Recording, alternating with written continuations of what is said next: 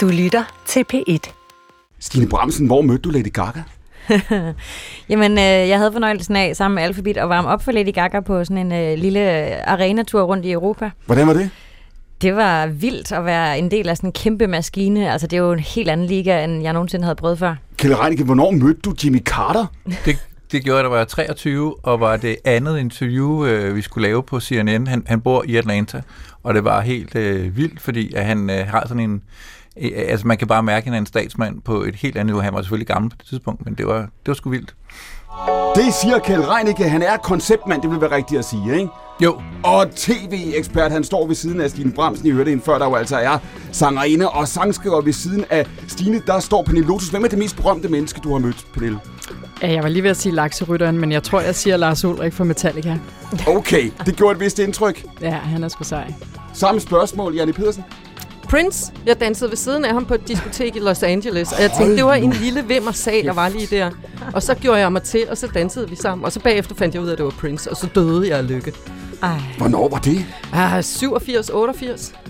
Ish. Hold nu kæft, jeg tror lige, du trumfede. Ja, kan, kan I mærke det? Ej, Ja, Lady Gaga, det- den synes jeg altså også. Ja, jeg har ikke danset med Lady Ja, Gaga. jeg tror, det var Janni, der tog stikket. Dette er stafetten på bit. To timer, hvor fire gæster sender spørgsmål og svar videre til hinanden. Mit navn er Klingen.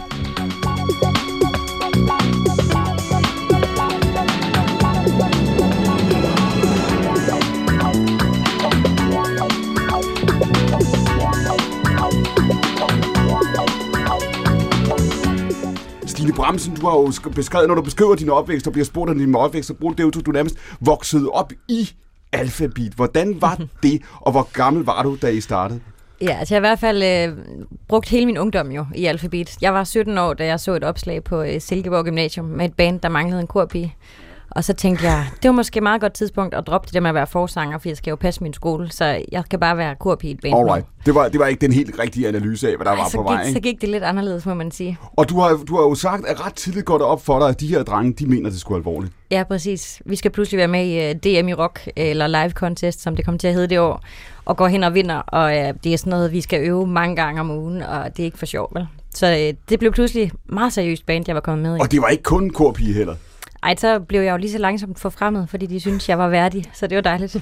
Og det her med, og fordi det var, jo, det var jo mange år, I var sammen, og det var altså formative år, store år. Det er ja. Usædvanligt, ikke? Jo. Altså, det er, jo usædvanligt at være, være popstjerne, men det er også usædvanligt at være en del af altså et arbejdsfællesskab, eller hvad mm. vi skal kalde det så længe. Ja, det er jo det, der var øh, skørt, at vi starter jo bare som venner, der spiller musik, og ja, det er ambitiøst, men, men så bliver vi pludselig kollegaer uden rigtigt at snakke med hinanden om det. Altså, det er en virkelig underlig proces, ikke? som også senere, hvis man har set dokumentaren om os, som ligger på DR, øh, der var en masse ting, vi pludselig ikke havde snakket om. Altså, hvordan fordeler man egentlig pengene fair, og hvad, altså, hvordan er vi også kollegaer?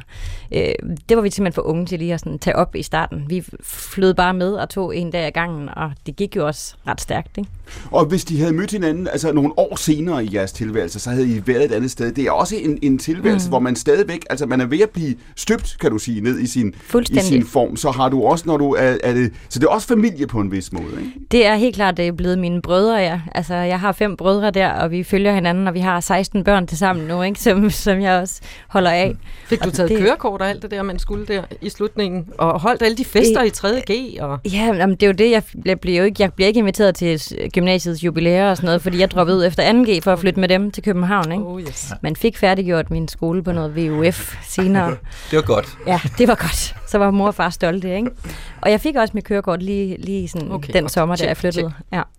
Og det har du, tænker du over, at det, at det er stil? Fordi man kan sige, når man så altså, bliver rigtig voksen, og man får familie, der sker andre ting osv., så begynder ens tilværelse, kan du sige, at antage på en eller anden måde nogle mere parallelle dimensioner. Nu har man noget mm. at snakke med andre om. Det, men det er alligevel det er en, en usædvanlig ting at leve igennem. Ja. og have det fællesskab, og være medlem af det fællesskab. Det er meget usædvanligt, og det er jo også usædvanligt sådan at, at blive voksen øh, i det der forum, hvor man lidt, det er lidt offentligt, ikke? Altså, at jeg gik fra at være øh, teenage pige til at være kvinde, og jeg fik jo også, som du siger, meget, altså jeg blev jo defineret også som menneske at vokse op i det der band, og kunne mærke til sidst, at der var en del af mig, jeg ikke fik brugt i, i, den, i det regi. Mm. Øh, og det var ligesom det, der gjorde, at jeg skulle være solist og begynde at skrive min egen sang og finde ud af, hvem er jeg også, ud over hende der fra Alphabet. Janni Hvad fandt hun Pedersen- ud af? Hvad fandt hun ud af? Undskyld. Hvad fandt du så ud af? Men det jeg tror jeg stadigvæk, jeg er ved at finde ud af. Altså, øh, jeg, jeg er sådan en mærkelig blanding ind i at 80 år gammel og 14 år gammel, tror jeg. Har du altid, har du altid Øhm. været den blanding? Øh, ja, det har jeg måske nok lidt. Meget skiftet mellem, at jeg, jeg overhovedet ikke har styr på tingene, kæmpe rodehoved, men også være sådan lidt moragtig over for folk. Ja. Så det, det tror jeg altid, jeg har været, men, men jo i endnu højere grad blevet det, i kraft af det her underlige liv på farten, tror jeg. Janni Pedersen, hvornår blev du den, du er? Hmm, Efter 50, tror jeg. Jeg er lige blevet 54. Er det rigtigt? Ja, ja. Ja. Der faldt sådan en ro på, synes jeg. Altså, i og med, øh, jeg ved ikke, huden den løsner sig fra knoglerne, og det er jo virkelig anstrengende, men det er som om, der er kommet en ro i min mave, jeg ikke rigtig har haft før.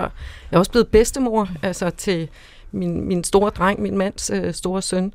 Så jeg har et barnebarn på fire og et på et år.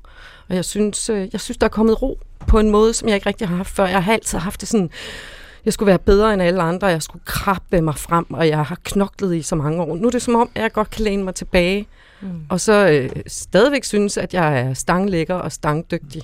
Wow, misundelsesværdigt. Ja, jeg synes, jeg, jeg, jeg kan godt love jer for, at der er et liv efter 50'erne. Det er der i Ej, den Jeg har lige hørt i en spændende podcast faktisk, at det er kvinderne i 50'erne, vi skal kigge efter os her i 30'erne, når står vi lige går her. og vakler. Hvem er vi? Hvem er vi? Så er det jer, fordi I har fundet den der ro der. Det Fuldstændig. Ja. Jeg kan også se det på mine veninder. Der er simpelthen en ro, som øh, Mm. er meget lækker. Og så ligner vi stadigvæk i hinandens øjne, og i vores egne øjne, nogen på 27. Ja, ikke? Så ja, er Så når du, du siger, du kan se nu, når du ser tilbage, at du indtil, for det er ret få år, trods mm, alt. Ikke? Det er ret, altså, altså det, det er sent, kan du sige, det liv, du har levet, du, du, du siger, du er blevet den, Ja. du er. Når du ser tilbage på dig selv, bare for 10 år siden, Janne, tænker du så, der er en, der har, har for travlt? Ja, i Hvordan? den grad. Hvordan? Jeg havde så travlt. Altså Lasse og jeg, øh, Lasse Sjørslev og jeg, begyndte at lave morgennyhederne på, på News, hvor vi mødte klokken 4. Og det var vel de sidste år, min datter boede hjemme. Og jeg var jo bare så træt, fordi jeg skulle møde klokken 4, så jeg var jo træt klokken halv 8. Og jeg kunne se, at Kim og Nana, de sad sådan meget om, kan vi ikke spille et spil eller noget Uno? Og jeg sad bare og tænkte, kan I ikke bare æde fucking op nu? For jeg skal i seng, ikke? Det er, jeg vil lige understrege, de Au, der, au, au. din, din mand og din datter. Du, Ja, lige præcis. Men du sagde det ikke højt, eller hvad? Jo. Nej, det gjorde jeg ikke, men de kunne godt fornemme det på mig, at jeg ikke var til stedeværende, at jeg gerne ville i seng, fordi jeg ville være frisk til næste morgen. Og ja, man kan jo sige, det gjorde noget godt rent karrieremæssigt, det der med at få stadfæstet os som et par i fjernsynet, newsparet. Altså det- det andet par, Lasse og dig, ikke? Ja, ja. Men, men det gjorde også, at jeg ikke så Nana særlig meget de sidste år, inden hun flyttede hjemmefra, fordi jeg var træt, og det er jeg ked af, men øhm, hun klarer det.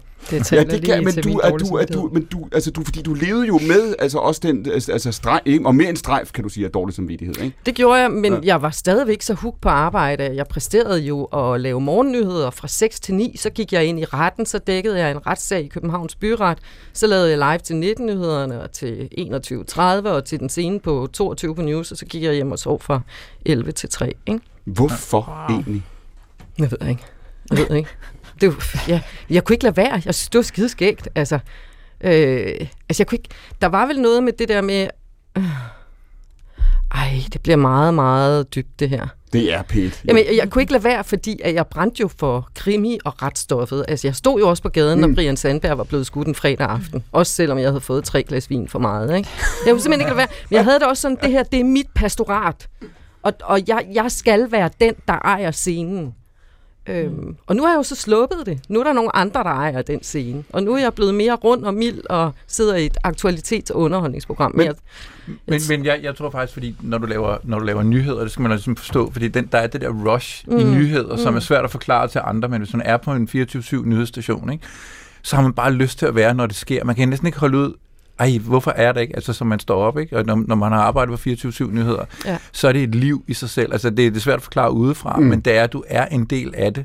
Du bliver nødt til at dække den historie, eller du har lige dækket første del af det, så kan du ikke bare sige, jeg, jeg dækker ikke anden del. Og det lyder måske lidt mærkeligt, men der er en energi eller en adrenalin-ting i det, som man altså, har svært ved at slippe. Man skal virkelig Og- slippe det. Nu står vi, nu står vi, jeg skulle til at sige, nu står vi ved, ved, ved, ved øh, ikke ved enden af det, af det nyhedshjul. Det gør vi jo ikke, det accelererer i virkeligheden, men vi skal tale, og det var det, når du, når du nævner før, du har mødt øh, øh, Jimmy Carter, Kjeld Reining. Det var da, fordi du var der øh, øh, på CNN i virkeligheden på et tidligt tidspunkt i den historie, det du beskriver her. Janni, når du siger før, når jeg spørger dig i forhold til det der, jeg siger, havde du for travlt? Du siger ja, det siger mm. du med det samme, det siger du uden at tøve. Jeg spørger, hvorfor var det vigtigt? Så siger du, du skulle dække retsstoffet, det var dit pastorat.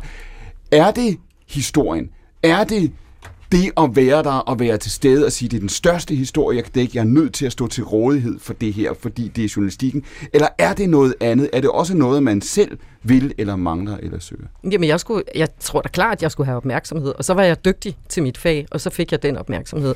Og når Kjeld siger, som han gør, så kan jeg huske, jeg tror, det var valget 2015. Vi ventede på, at det skulle blive udskrevet. Vi ventede på, at det skulle blive udskrevet. Og Lasse og jeg vidste godt, at vi var A-holdet på det tidspunkt. Det lyder grimt, når jeg siger det. Ikke? Men, men Det er vi, okay. vi foretog os intet i dagene op til, at der blev udskrevet valg, for vi vidste, at lige så snart der var blevet udskrevet valg, så skulle vi ind og sidde i newsstudiet og sende direkte. Så der var den der hele tiden. Så stålede man ligesom alle andre aftaler, fordi de kan jo ringe lige om lidt, de kan jo ringe lige om lidt. Og det går i ens blod, men jeg kan også konstatere, at nu hvor jeg har været væk fra det i lang tid, jeg ser ikke news 24 timer i døgnet mere. Jeg hører P1. Ikke? Øhm, så man kan jo også slippe det på et eller andet ja. tidspunkt. Så det var for min egen skyld. Fordi jeg ikke kunne lade være. Fordi jeg søgte rushet, det at være på, og så opmærksomheden. Kan man undgå, Janne, hvis man er så meget på, sender så mange timer, omgivet af mediefolk, lever det her? I har også brugt det, altså I har været der. Hvornår mødte I ind? Hvornår mødte Klokken I? 4, Ja. I stod, så I stod op klokken kvart over 3. Nej, 0328. 03.28. Ja, så tog jeg bad, og så sad jeg i bilen 33, og så var jeg ude til den første kop kaffe wow. 58. Hvad så telefonen? Så i vækkeuret ringede Ja, ja. 03.28. På 5 minutter tager du bad og Ja, sidder i bilen, ja, og ja. så er du møder ind klokken 4 Yes. og sender klokken. 6. Så havde vi to timer til at forberede os. Og blev sminket. Og der skulle spartles væsentligt mere ud af smijen hos Lasse Sjørslev. Og det er, der, I lever jo med, med, med, med skraldemænd, og I lever med dem, Ja, der ja. kører varer til grøntorvet, og I lever med... med, med Og rengøringsfolkene. Ikke så meget trafik til gengæld. Nej, er du klar over, hvor hurtigt vi kunne... Og vi mødtes altid ved Østersøgade, og så kunne vi så køre 110 km i timen nærmest ud til Sydhavn. Nej, det er ikke rigtigt, men... men ja. Så det er rush, opmærksomhed, og så også... Øh, altså, fordi jeg synes, jeg var den bedste til det. Bum. Kan man undgå, når man er det og lever i det på den måde, og det også ligesom er så indgribende i ens egen døgnrytme, Janni, fordi I, I, man, I, det bliver jo en boble. Mm. Altså, I, I møder ind, når I går hjem, møder de andre ind. Ikke? Ja. Så bliver det også en boble på en anden måde. Kan man undgå at blive selvoptaget? Altså, kan man undgå, når man er så meget på i mediebranchen, at man på et eller andet tidspunkt kommer til lige meget, hvor ydmyg man har været, at overvurdere betydningen af, sig selv? og man laver? Jeg tror, at øh, det, der er mit held, det er, at jeg blev studievært i en alder af 37, så jeg havde børn, jeg havde veninder, jeg var sådan... Altså, jeg, jeg havde mit liv, og det betyder... Og så er jeg for slagelse. Altså, jeg er en knoglesparker for slagelse. Det er trumfkortet. Ja, så jeg lover jer for, at jeg kan beholde begge ben på jorden. Men kunne du det? Er du tosset? Ja. Men der er slet ikke noget fik om dik ved mig, det er der altså ikke. Det er sådan meget what you get is what... Jamen, det, altså, det synes jeg. Men alligevel siger du før, at du fik, at du fik lidt for travlt. Er, er det, Ja, men det, var, det, det her, det var, det var sgu ikke så meget seerne. Nej. Altså, jeg, jeg er altid venlig og altid sød, og det er jo også død besværligt, fordi man skal jo også være TV2's ansigt, når man går på gaden. Mm. Men jeg er et venligt menneske. Jeg vågner glad om morgenen, men jeg bliver også virkelig, virkelig rasende, når jeg så møder nogen nede i Fakta eller City, med, som siger til mig, at du ser sgu da ikke særlig godt ud i virkeligheden. Så får de en fuckfinger, og så får de at vide, at jeg har siddet i studiet til klokken to i nat. Du kan sgu da ikke forvente, at jeg ser dejlig ud. Vel? Så bliver jeg rasende. Giver du dem en fuckfinger bogstaveligt nede i Fakta? Nej, det var, det var sådan en, en, Overført. en mental fuckfinger. Men en ting er, kan du sige, det ydre Janni, eller for, altså forfængeligheden, eller du ved, publikumsreaktion, eller det der... Og, jeg tror mere, det var min kollega og Ja. chefernes reaktion, jeg hidede efter, end, end seernes. Vidste du det dengang? Nej, det tror jeg ikke. Hvad drømte du om, at cheferne skulle sige? Øh, De skulle give mig noget mere i løn. og sige, at jeg var den dygtigste. Men det vidste jeg godt. Altså, jeg havde, jeg havde sådan... Jeg har jo dækket, jeg ved ikke, hvor mange terrorangreb. Jeg har dækket øh, angrebet i Ytøj og det norske regeringskvarter. Og Jeg var god til det. Jeg var god til at holde ting nede i strakt arm, få det placeret, øh, lave følsomme interviews, uden at det kammede over. Jeg, jeg ved, jeg var god til det. Så jeg havde også roen selv, men det er først nu, at jeg har roen helt ind i maven. Men hvis du, hvis du vidste, hvad du kunne, og hvis du var sikker på, at det var, det var som det skulle være, hvorfor ville du så høre cheferne sige det? Hvorfor var det vigtigt for dig? Hmm. Kan I svare? Ja. altså, det her, det er vel noget ja. meget... Det er vel noget meget element... Altså, hmm. Det er meget menneskeligt, ja. Ja. Det, det jeg tror også, der er godt. noget flugt i det fra en selv. Hvad mener du med det, Pernille Luther? Det kan jeg jo sige for mit eget vedkommende. For det første står jeg jo for vildt dårlig samvittighed. Jeg har jo to små børn Hmm. og stor karriere. Øh, Så jeg er meget glad for lige at være her i dag. Faktisk at lytte lidt på en kvinde, der er lidt ældre end mig selv. Så tak for at sige det. Jamen altså, jeg tror, at når man øh, kaster sig ud i det her liv og søger anerkendelse andre steder, så er det i princippet, fordi man måske ikke er god nok til at anerkende sig selv. Mm. Jeg står præcis samme sted. Jeg er lige fyldt 40 i sidste uge. Øh, Jeg glæder mig også til at blive 54, fordi jeg tror faktisk på, at roen kommer. Men, men den her karriere, det her travle liv, den her anerkendelse, det her med rent faktisk at komme ind i studiet i dag til Clement, er det det sidste, vi presser ud af citronen i forhold til at få anerkendelse af dem, der lytter til os. Det kan det jo også godt være. Undskyld, har du lige sagt, at jeg er det sidste, du presser ud? det gjorde jeg faktisk. Men du var også meget sød og dygtig.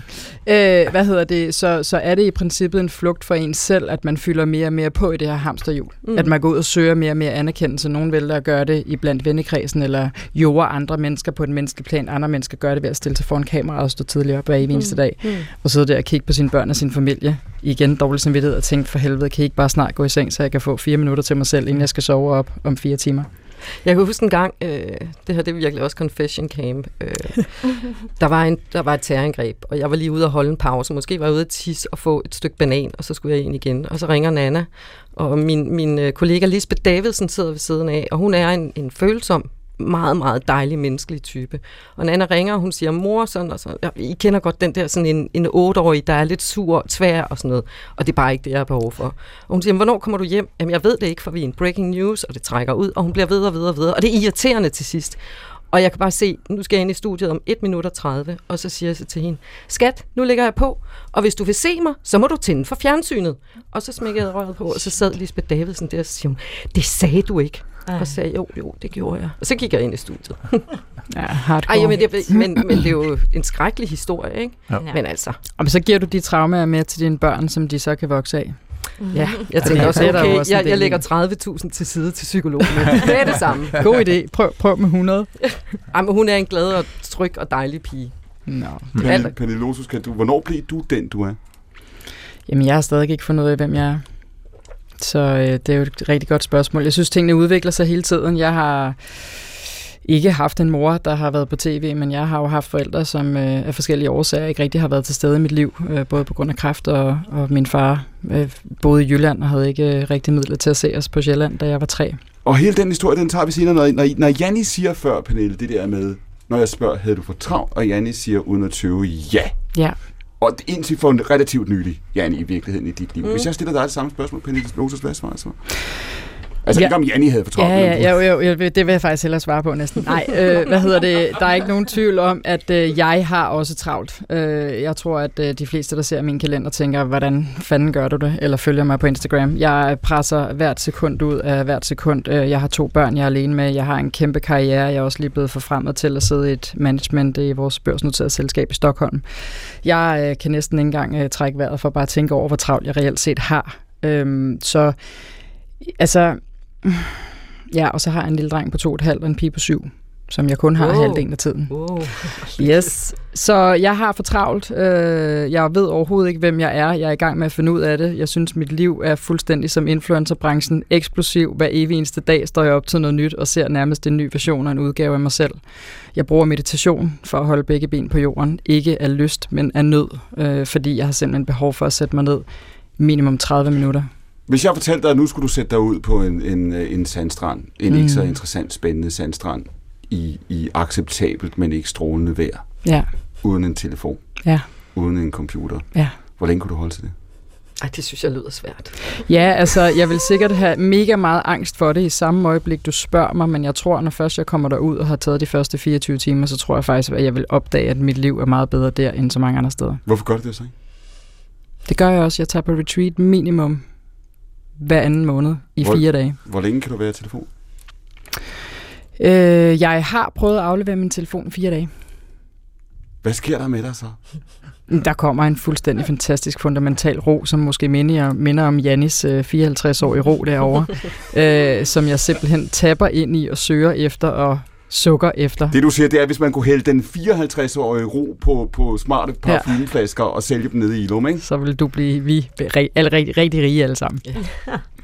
Kan du slukke, Stine Bremsen, kan du slukke for, for, for, for larmen og støjen og Det er jeg virkelig dårlig til, og det er noget, jeg tænker meget over lige nu. Altså, i morges, der var det sådan en bevidst beslutning at lade min telefon ligge hjemme, mens jeg afleverede min søn i børnehaven og gik tur med hunden, og det er, sådan, det er noget nyt. Wow. Normalt har jeg den jo på mig konstantus, mm, ikke? Mm. Og det var virkelig dejligt. Hvor mange gange Altså- tænker du så på telefonen, når du nej. Et, et par gange, men, men, men det er jo en meget bedre start på min dag at gå der og rent faktisk kigge på de der træer, jeg har flyttet op til i Humlebæk, som skulle give mig den der ro, og det gør det også, når jeg tager det ind, ikke? Øh, så det er, jeg vil så gerne øve mig på nærvær. Det er virkelig sådan et kodeord for mig lige nu. Altså, jeg synes, det er skræmmende, hvordan den der fordybelse bare bliver sværere og sværere for mig, og hvordan jeg kan se, at jeg ikke har lært mine børn det særlig godt endnu, mm. fordi jeg ikke selv er god til det. Så det fylder meget for mig. The tiniest girl was born in December. She took on the world with feet in the soil. Oh no, no, she was no Jane Doe. She fought for her rights. You gotta remember how history cries. Don't silence her voice. Oh no, no. Do you realize what her body stores? She has gone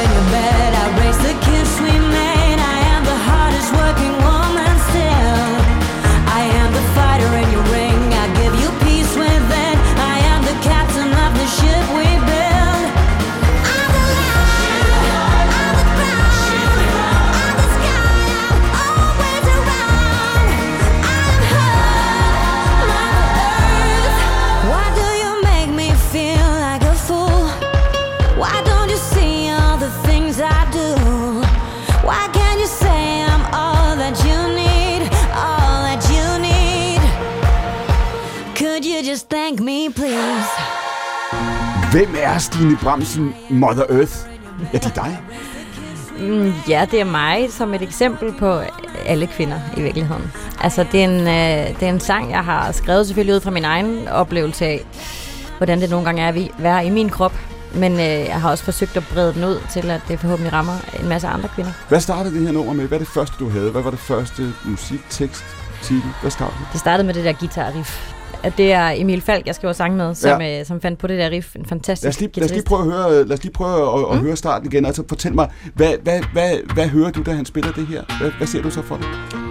Jeg får ret hurtigt sådan en følelse af, at det er en historie, der skal fortælles. Og, øh, og der skal være noget på spil. Så, Ja.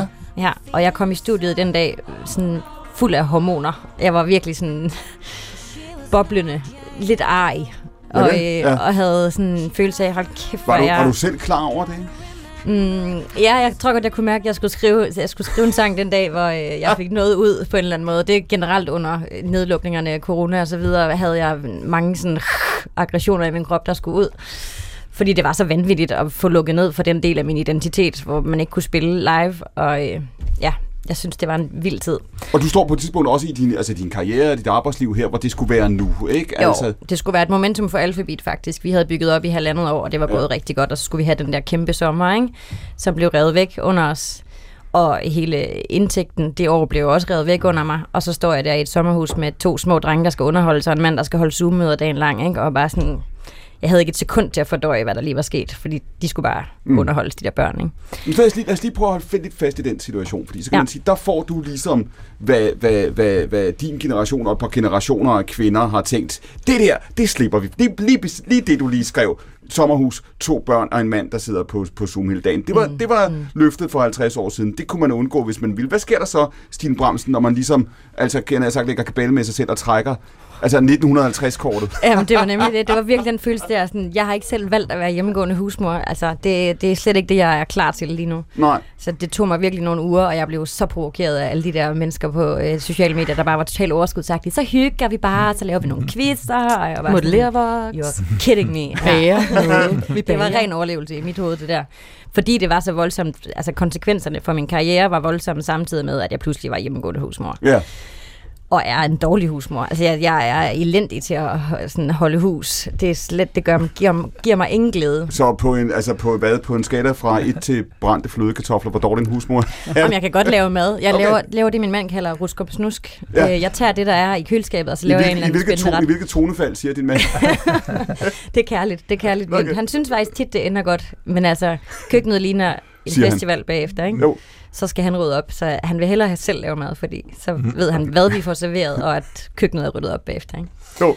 Så det var, det, var, det var virkelig en underlig Så det er med omvæltning. alt det i kroppen, du går ind, og så spiller Emil øh, guitaren der i stedet. Ja, jeg går ind i, den der, i det der rum med sådan en følelse af, hold kæft, hvor har jeg mange kasketter på tit, og hvor er det egentlig vanvittigt, så godt jeg klarer at jonglere de kasketter, synes jeg, og hvor, hvor øh, krævende det er, både at skulle være nogens øh, mor og nogens øh, elskerinde, kalder jeg det tit, altså at være et sensuelt menneske over for min mand 11 år senere, og være velfungerende partnerskab, os to, der skal drive den der familie der, ikke? og karrierekvinde, mm. nogens chef, øh, nogens veninde, have overskud til alle de der kasketter, man jonglerer rundt. Ikke? Mm. Og, øh, og sådan den der dag, fuldstændig boblende fuld af hormoner, havde jeg sådan en, hvorfor fanden er der ikke nogen, der takker mig for det? Hvorfor, hvorfor siger han ikke, hvor er du vild hver dag? Ikke? Og det tænkte jeg, at den, øh, den følelse, tror jeg, der er mange kvinder, der øh, vågner op med nogle gange. Så den, den sang skulle skrives. Så, Hver så, så, morgen. Hver morgen. så skreg du af bandet, nu skal vi lave en sang om at være i kontakt med universet. Ja, det var, for mig var det nemlig sådan en urkraft på en eller anden måde, sådan, altså, som, også, som sangen skulle afspejle. Ikke? Og derfor endte med at hedde Mother Earth, og jeg synger mm. sådan nogle alt for storladende ting med, at jeg er lyset, og jeg er jorden, og jeg er omnipresent. Ikke? Er det, at, okay. Men så det er du jo. Ja, det føler jeg, jeg er. Men lad os lige prøve at holde fast i det, fordi du siger i virkeligheden samtidig med, at det er en sang, som er lige præcis det, du siger, og som er sådan lidt kosmisk og lidt derude og lidt new age osv. Ja. Så siger du, den er, også, den er i virkeligheden borget af en form for vrede også. Ja, det, det er den. Det er sådan en, øh, det kan godt øh, nogle gange ra- ramme mig, det der sådan. Og jeg ved ikke, det er ikke engang fordi, at det nødvendigvis er min mand, der skal takke mig. Jeg ved ikke, om det er, der skal takke mig. men, Det skal du selv. men vi skal, ja, jeg skal takke mig selv, og det, og det er også en opfordring til at klappe hinanden på skuldrene. Mm. Så når Janni går rundt og venter på chefens anerkendelse... Jamen, den er kommet, Ja, ja, det- og lønnen er også kommet. Alt er godt. Okay. Var det, var det i virkeligheden det, der skete, Janni? Du Nej, fik men bare... lønnen betyder jo meget. Altså, ja. det Ja. gør den. Når man kunne se, at alle mulige andre, som ikke arbejder en tredjedel, lige så meget som jeg, fik øh, Vil du nævne nogen navn? nej, nej, men det kan man jo gætte sig Men til. det kan jeg virkelig godt. det altså, betød følge. enormt meget at få den løn, jeg synes, jeg fortjente.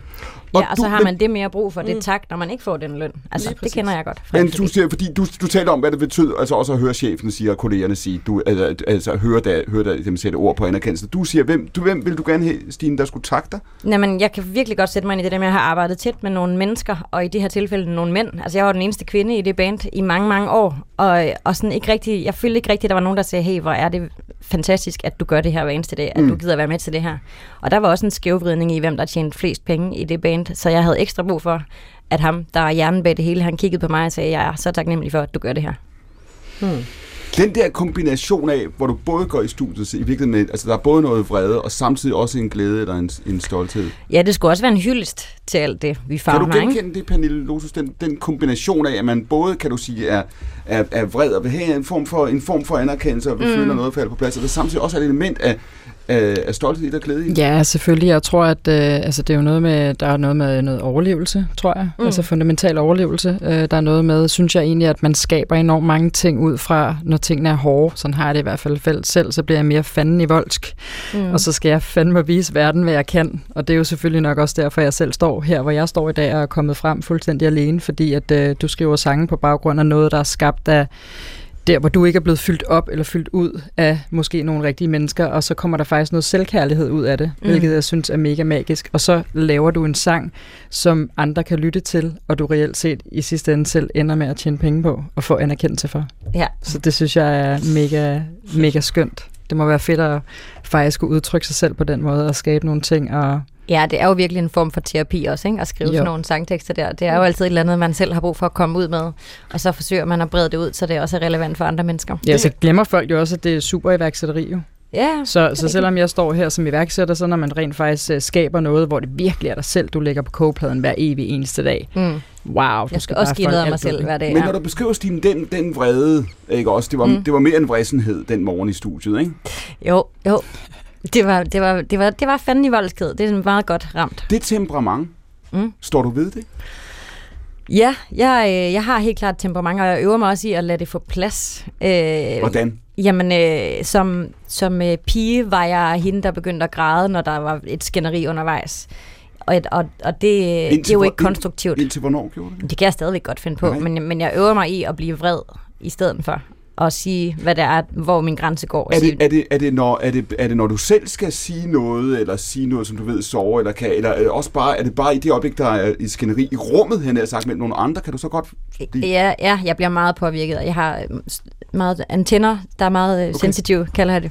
Øh, jeg mærker meget sådan stemninger i et rum, helt klart. Og, og jeg kan godt få sådan øh, bæveren i stemmen bare ved følelsen af, at nu kommer der øh, for eksempel en politisk diskussion. Altså det kan jeg næsten ikke holde ud. Men, men omvendt vil jeg også gerne være en del af den, og jeg vil gerne stoppe med at få tår i øjnene, mens jeg diskuterer. Kan du genkende det, Pernille Osus? Ja, ja, jeg kan faktisk næsten godt finde på at græde hver dag. Det er også, når min Ja. mand står op hver morgen og siger, hvor smuk han synes, jeg er. Fordi jeg synes faktisk bare, det er dejligt at kunne vise følelser, og jeg synes egentlig, at noget af det, som de fleste overser, er, at vores sårbarhed faktisk er noget af det stærkeste, der findes i et menneske. Har du altid, har du altid haft det sådan, været, været altså, i kontakt med dine følelser på den måde? Ja, det har jeg helt sikkert. Jeg har Antennerne, været fuldstændig vanvittig teenager. Don't ask my mom about that. Uh, jeg har virkelig, uh, ja, jeg har også haft altid kæmpe temperament. Det er dog faldet mere med alderen. Uh, det er ikke faldet helt nok endnu, Du men skal jeg bare synes, vente, jeg til du kommer i det. overgangsalderen, fordi så bliver man Kommer det monumental- tilbage så? Ja, man bliver psykopat indimellem. Altså, hvis der, Oh no. hvor man bare har lyst til at tage en nøgle og så skrave samtlige Teslaer, som står over i rækkerne, fordi man ikke kan komme igennem med sin cykel. Vi Altså, kører i Tesla, så tag den så lige roligt med den finder der. Så du siger, hvis der er nogen, der møder ind på news Så det i er dag, så ved de, hvor det... Ja, Ja, nede altså, jeg, er sgu- P1. jeg er altid, altså jeg, jeg sådan, øh, man kan, mig kan man rimelig hurtigt læse. øh, så folk har også ude på news, at de vidste, hvornår jeg menstruerede, hvilket man så ikke gør, når man går i overgangs. Fordi jeg, altså, jeg kunne ikke lade være med at sige det, fordi det, er det okay? Ja, jeg har min menstruation, og jeg er rasende lige nu. Og så skal I for øvrigt lige vide, at i den her breaking news, så skal I lægge en blog ind, så jeg kan komme ud og skifte bind om tre timer. Jeg er simpelthen også du jeg blødt igennem på stolene derinde. Fordi, jamen, fordi man sidder derinde i fire timer i træk. Men, men øh, jamen, sådan er jeg. Så folk har altid vidst, om, om, om Kim og jeg har været i godt humør eller dårlig humør. Altså, jeg kan, kan ikke fungere. Med følelserne ude på toppen. Ja, fuldstændig. Nu sagde bogstaveligt følelser uden på tøj, men nu sagde, nu sagde Stine før det der med, at hvis der er optræk til noget, hvor man tænker, godt, nu sagde den person det, nu, nu, nu det her, det er ikke, nu ved vi, hvad der sker. Nu er der, noget, nu er der nogen, der bliver ked af det om et øjeblik, og de ved måske ikke engang selv. Det er virkelig det, der ligger det, du siger, Stine. Ja. Kan du, du, fordi, fordi Janne, du, har jo, du er jo i en profession, hvor du står, som du beskrev før, på gaden øh, øh, den aften, hvor der er, er sket et, øh, et skyderi. Du skal øh, være uden for retssalen. Du skal spørge folk, som er følelsesmæssigt påvirket øh, øh, i forbindelse med terrorangreb, forbrydelser, alt muligt andet. Der skal, der skal du være der. Har, har du de samme antenner? Kan du fornemme den samme reaktion, der, som Stine fornemmer? Der er noget på vej her. Ja, ja, ja. Det tror jeg også, man gør som journalist, fordi man, altså før jeg blev studievært, var jeg jo 19-reporter i mange år. Der kommer man jo ind i mange forskellige menneskers hjem, og man bliver nødt til at finde ud af, hvor er de henne? Er det godt for dem at komme i fjernsyn? Jeg kan huske, at jeg skulle lave noget med en bistandsklient, som jeg fandt nede på Nykøbing Falster. Og så kommer jeg ned og laver interviewet. Jeg skal jo klippe indslaget til 19-yderne. Jeg skal tilbage til København. Jeg er simpelthen så travlt. Jeg laver interviewet med hende, og så kan jeg bare mærke, hun skal ikke genkendes på den her historie i brusen i morgen, for det kan hun ikke styre. Hun er kun med, fordi hun synes, det er interessant at være med i 19-nyhederne. Og så droppede jeg hende, og så måtte jeg finde en anden. Så på den måde bliver man nødt til hele tiden at antennerne ude i forhold til, hvor er folk henne, og hvad er deres stemme. Følge sin intuition. Lige præcis. Og kan man, den der, det der med at slå det til og fra, man kan sige, der er jo masser af mennesker, der gør det. Hvis du er læge, gør du det. Hvis det er sygeplejerske, ja, gør det du. ja. Nu skal du ud og tale. Nu er det dig, der har den, fordi nu skal du ud og sige til de pårørende, det gik ikke, som vi havde håbet. Og det er dig, der har vagten. Og havde du, du ved, havde du fået fri en halv time før, så havde det ikke været dig. Så mm, vi, vi jo alle, alle mulige mennesker, kan du sige, skal håndtere den der professionelle distance. Kan det være svært at opretholde alligevel, Janni? Nej, det synes jeg ikke. Nej. Jeg er bestemt ikke konfliktsky på arbejde. For eksempel, vi sender ind i Tivoli, vi har et øh, studie derinde, så står der lige op, at trappen, hvor vi lige bagved, hvor vi sender, inden vi skal på, så står der en far med to små børn på arm, og så står der en lille dreng på to år. Mm. Og han skælder ham ud, og han river ham i arm, og han skal... Jeg står og tænker, okay, lige om lidt, så går jeg ud og siger, det her, det er... Du kan godt huske revelsesretten, den blev afskaffet i 1997, tror jeg det var. Øhm, og så sker der simpelthen det, så hiver han den her lille dreng ned, som græder, og de her to, ja, men det var simpelthen så voldsomt. Og så mig og en fotograf, vi styrter ud. Fotografen går så hen, jeg tænker, det er okay, men jeg står bare som bagstopper. Og så går han ned, og så siger han til mig, til ham, du bliver simpelthen nødt til at stoppe. Det er simpelthen et overgreb, om det kan du ikke gøre. Det er faktisk et overgreb, det du begår, og det vil jeg simpelthen ikke stille Tine se til. Jeg stod lige bag ved ham, og hvis han ikke var gået derned, så havde jeg gjort det. Altså, man bliver nødt til at markere. Og det gør jeg også på arbejde, men jeg er måske mere konfliktsky derhjemme. Altså, der vil jeg bare gerne have, at vi har det Er hyggeligt. det ikke også okay? Jo, at vælge sine jo, kampe jo. og blive lidt ældre, og måske Mm. blive lidt mere blød, og Ja. faktisk det der med at sige, at altid at skulle være på og have antennerne ude, så, Mm. så måske rent faktisk at have lidt fred derhjemme. Ja. Men du har jo også, Janne, du har jo også skiftet, skiftet rolle, eller skiftet plads på holdet de senere år, ikke? Kriminalreporter, nyhedsvært, Mm. ikke? Og så øh, Godmorgen Danmark, og nu God Aften Live, hvor du også øh, bruger, kan du sige, andre øh, sider af dig selv. Man Mm. ser i hvert fald, kan du sige, andre sider af det. Samtidig er der jo, skal vi ind på senere, en, også en diskussion i mediebranchen, det, det som mediebranchen er nu, Mm. der også handler om, om, om det er nok at iagtage, eller om vi skal være vores ansvar bevidst. Skal vi forandre samfundet? Skal TV2 plante træer for at redde øh, øh, klimaet? Skal vi, hvad skal man som medie, som journalist? Du møder det jo også folk, der i de her år siger på en anden måde, hør her, det er ikke nok det, I gør. Vi ønsker os ikke medier og journalister, der kun fortæller, hvad der foregår. Vi ønsker at se, hvad mener I selv? Hvad vi selv? I der er ikke nogen øh, øh, neutral plads tilbage. Det er det argument, vi møder. ikke? Ja, men så er der nogle andre, der må mene noget. Jeg bliver ved med at være journalist. Jeg mener ikke noget, når jeg er i fjernsynet. Det gør jeg ikke, men jeg er empatisk. Og selvfølgelig stiller jeg spørgsmål ud fra...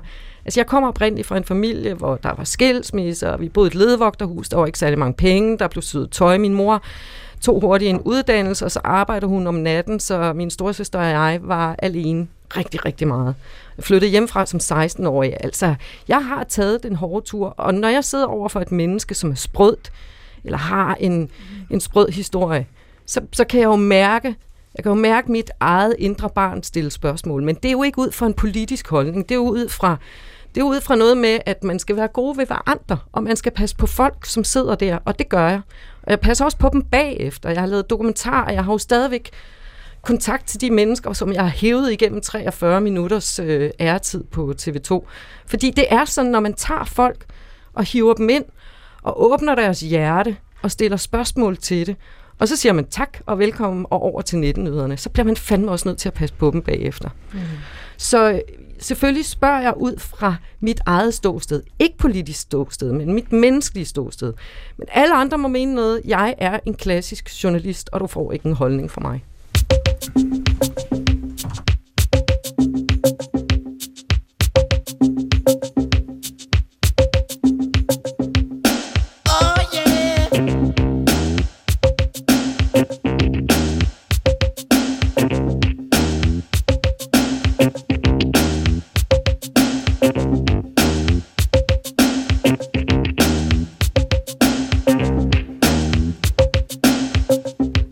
France, a skinny man died of a big disease with a little name. By chance, his girlfriend came across a needle, and soon she did the same. At home, there were 17 year old boys, and their idea of fun is being in a gang called the Disciples High on Crack, toting a machine gun.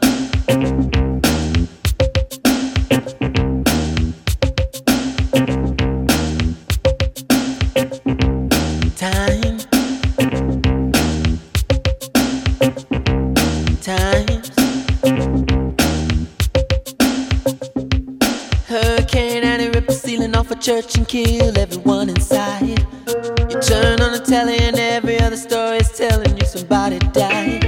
My sister killed her baby cause she couldn't afford to feed it. And was sending people to the moon. In September, my cousin tried reefer for the very first time. Now he's doing horse. It's June.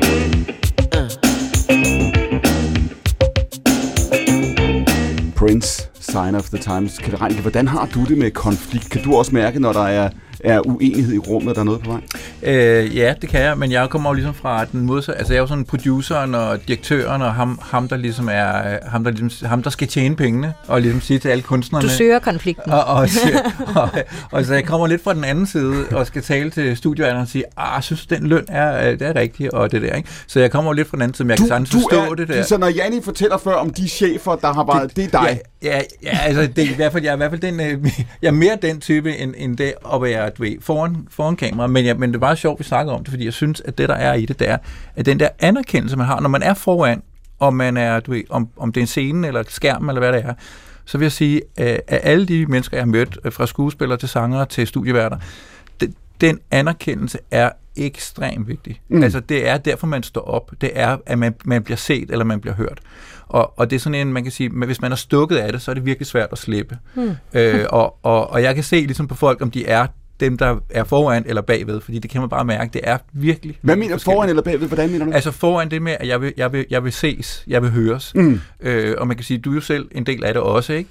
At man er en anden type menneske, end man er, hvis man står bagved. Øh, så, den der, så, så det der med anerkendelsen er ekstremt vigtigt, og, og jeg så synes jeg også, at pengene skal følge med, men man kan sige, meget af de der kulturting er jo nogle gange ikke, at det ikke hænger helt sammen. Altså at, at anerkendelsen er større, end hvad der egentlig er af de penge, der er. Øh, så derfor er det lidt, lidt, lidt ting. Men, men, men, men jeg vil sige også, det, det er fuldstændig rigtigt, hvad jeg siger, der er nogen, øh, og specielt nogle af de lidt ældre mænd, der har, der har godt vidst, hvad de gjorde. Øh, så det er i al fairness jo, øh, I, I har ret. Vi har ret. Tak. Hvad, hvad mener du? Hvad, hvad, du, du siger, at de har vidst, hvad de gjorde, Ranke. Hvad mener du med det? Altså, man vidste jo godt, hvordan man kunne tjene nogle penge. Mm. Fordi at, at hvis man spillede på den der kunstneriske ting og talte folk op, så kunne man øh, tjene flere penge. Ikke? Og det er jo Mm. en del af det game, der er, altså, når man står bagved. Det der med, Janne, og nu er det, fordi du, er, du, du, laver, du laver tv, som jeg gør, ikke? Og Pernille Lotus, du er jo i... Hvad, ja, hvad, hvilken branche, når du skal fortælle folk, der ikke kender? Hvad, hvad siger du så, din branche er? Ja, det er jo influencerbranchen. Og det er jo også en del af mediebranchen nu. Det eksisterede yes. ikke, som den gør i dag for 10 år siden, og det er den så, og det Nej. skal vi vende tilbage til i den næste time. Så er der Stine Bramsen selvfølgelig, som har været i ja, showbusiness siden du var. Hvor gammel var det? 2G, var det det, du sagde? Ja, Ja. 18 år gammel. Ja. Stort set. Den der, den der blanding, Kjeld, af, at det er også, altså din, din business og din industri, og du har været, det vender vi også tilbage til, jo altså konceptmand og chef og så videre i, i den her mediebranche.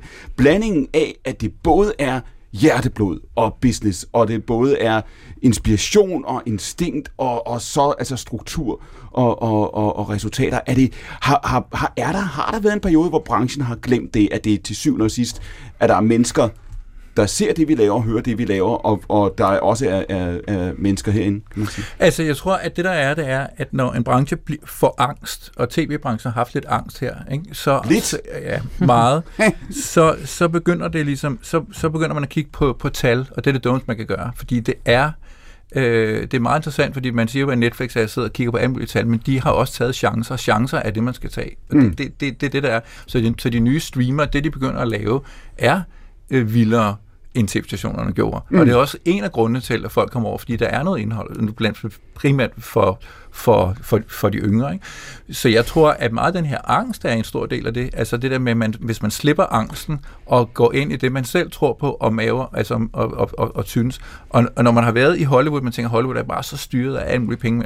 Når man sidder med det, de er kraftedme dygtige til deres storytelling og, og, og tænder på historier. Men der så, er- så jeg vil sige det sådan, at jeg synes faktisk, at det, at det er, at det øh, er ligegyldigt hvilket medie man er i, så er det, hvis man har noget på hjerte, så kommer man ud med det. Vi Og vender- det, det, fungerer. Vi vender tilbage til det helt kort her, fordi vi er det, i det sidste minut. Vi vender tilbage til det team 2, uh, Kjeld Rank. Du, du, du siger, altså, der er jo nogen, der kommer til at vinde og tabe, også i, i mediebranchen. Nu selv mener hele mediebranchen, influencerne med, musikbranchen, tv. Det, der er nogen, der nogen skal vinde, og nogen skal, skal tabe. Det, nu du taler om den, den frygt. Ja. Er, er det det, der også er slået igennem de senere år, også på, på chefgangene? Det, ja, det er det, og det er mere på de der legacy-ting, altså det vil sige klassisk tv, øh, klassiske øh, hvad hedder det, studier, øh, er, det, er det slået fra, Så- fordi, fordi man kan så meget andet nu. Så det er ligesom vipsen på den sidste sommerdag, der ved det, på, ved, uden at vide, det her, det var ikke ved. Det er rigtigt. Kan man mærke det, Jan? Det er ved at være slut. Nej, Influencerne tager over. Jeg, jeg, jeg, det synes jeg ikke. Altså, jeg er på Godaften Live, og vi havde øh, okay seertal. Nu har vi lagt programmet om, øh, laver flere benhårde historier. Folk vil gerne informeres, folk vil gerne have begavede interviewer, møde begavede mennesker. Øh, så jeg kan jo bare konstatere, at det sidste år har vi hævet den der share, som det hedder, altså andelen af folk, der ser fjernsyn. Flere af dem ser sgu gå aften live. Så Men det er også lidt mindre i kasser, det I laver, ikke? Mm. Altså, det er lidt mere de rigtige mennesker, der kommer frem, ligesom at influencerne stormer frem og bliver deres egen mediekanaler, Mm. fordi det rigtige menneske kommer frem. Ja, men folk vil gerne have vitaminer, Mm. øh, og det vil de heldigvis stadig. Og de vil gerne have klassisk journalistik, mm. og de vil gerne have, at der bliver gået til stålet på de mest mm. interessante mennesker. Så øh, jeg er ikke så bekymret. Jeg er heller ikke bekymret for, at jeg sidder derinde og er 54 og rynker i hele hovedet. Det vil folk faktisk også gerne have. Det siger Janne Petersen, som er tv-vært og i øvrigt forfatter. Det vender vi også tilbage til. Hun står ved siden af Pernille Lotus, som jo er serieiværksætter i influencerbranchen og, og også alle mulige andre steder i virkeligheden. Ikke? Ved siden af Pernille Lotus, der står Stine Bramsen, som jo altså er sanger, sangskriver, og ved siden af Stine Bramsen, så Kjeld Reinicke, som I hørte før. Mit navn er Clement, og dette er Stafetten på B1, programmet, hvor fire gæster i to timer sender spørgsmål og svar videre til hinanden. Vi er ikke engang halvt igennem, men tilbage om tre minutter, for nu er der radiovis klokken er 13. Stine Bramsen, jeg forærer dig en tidsmaskine. Ja. Hvor tager du hen? Åh, oh, det er svært. Øh, altså for det første har noget med tallet 57, så på en eller anden måde tænker jeg 1957. Men på den anden side, så Hvorfor det? The Roaring Twenties, tror jeg heller jeg vil. Sådan noget Alright. Paris-stemning. Ja, Paris på sådan en natklub i 20'erne. Det kunne jeg godt tænke mig. Samme spørgsmål, Kjeld Reinicke. Hvor tager du hen i tidsmaskinen? Jeg tror, jeg tager hen der, hvor øh, internettet lige er begyndt at starte. Alright. Ja, 94 ish. Ja. ja. ja. Og så gå all in på internettet. Undskyld, så jeg... Hvis, hvis man, får man godt vide, hvad... Altså, God ja, idé. ja, ja, ja, må man godt det vil vide, altså- vide, hvad det, hvad, Undskyld, hvad det er. fast. Du kunne, du kunne Kjeld Reinicke, jeg synes det her, det siger alt om Kjeld Reinicke. Du kunne tage til det gamle Rom. Nej tak. Du kunne tage Napoleons krigene. Ja. Nej tak. Du vil tilbage i en eller anden fugtig kælder i midten af 90'erne, hvor Ja. der sidder og med, med et net, hvor der er været 80 brugere. Det, det synes du er mere spændende. Ja.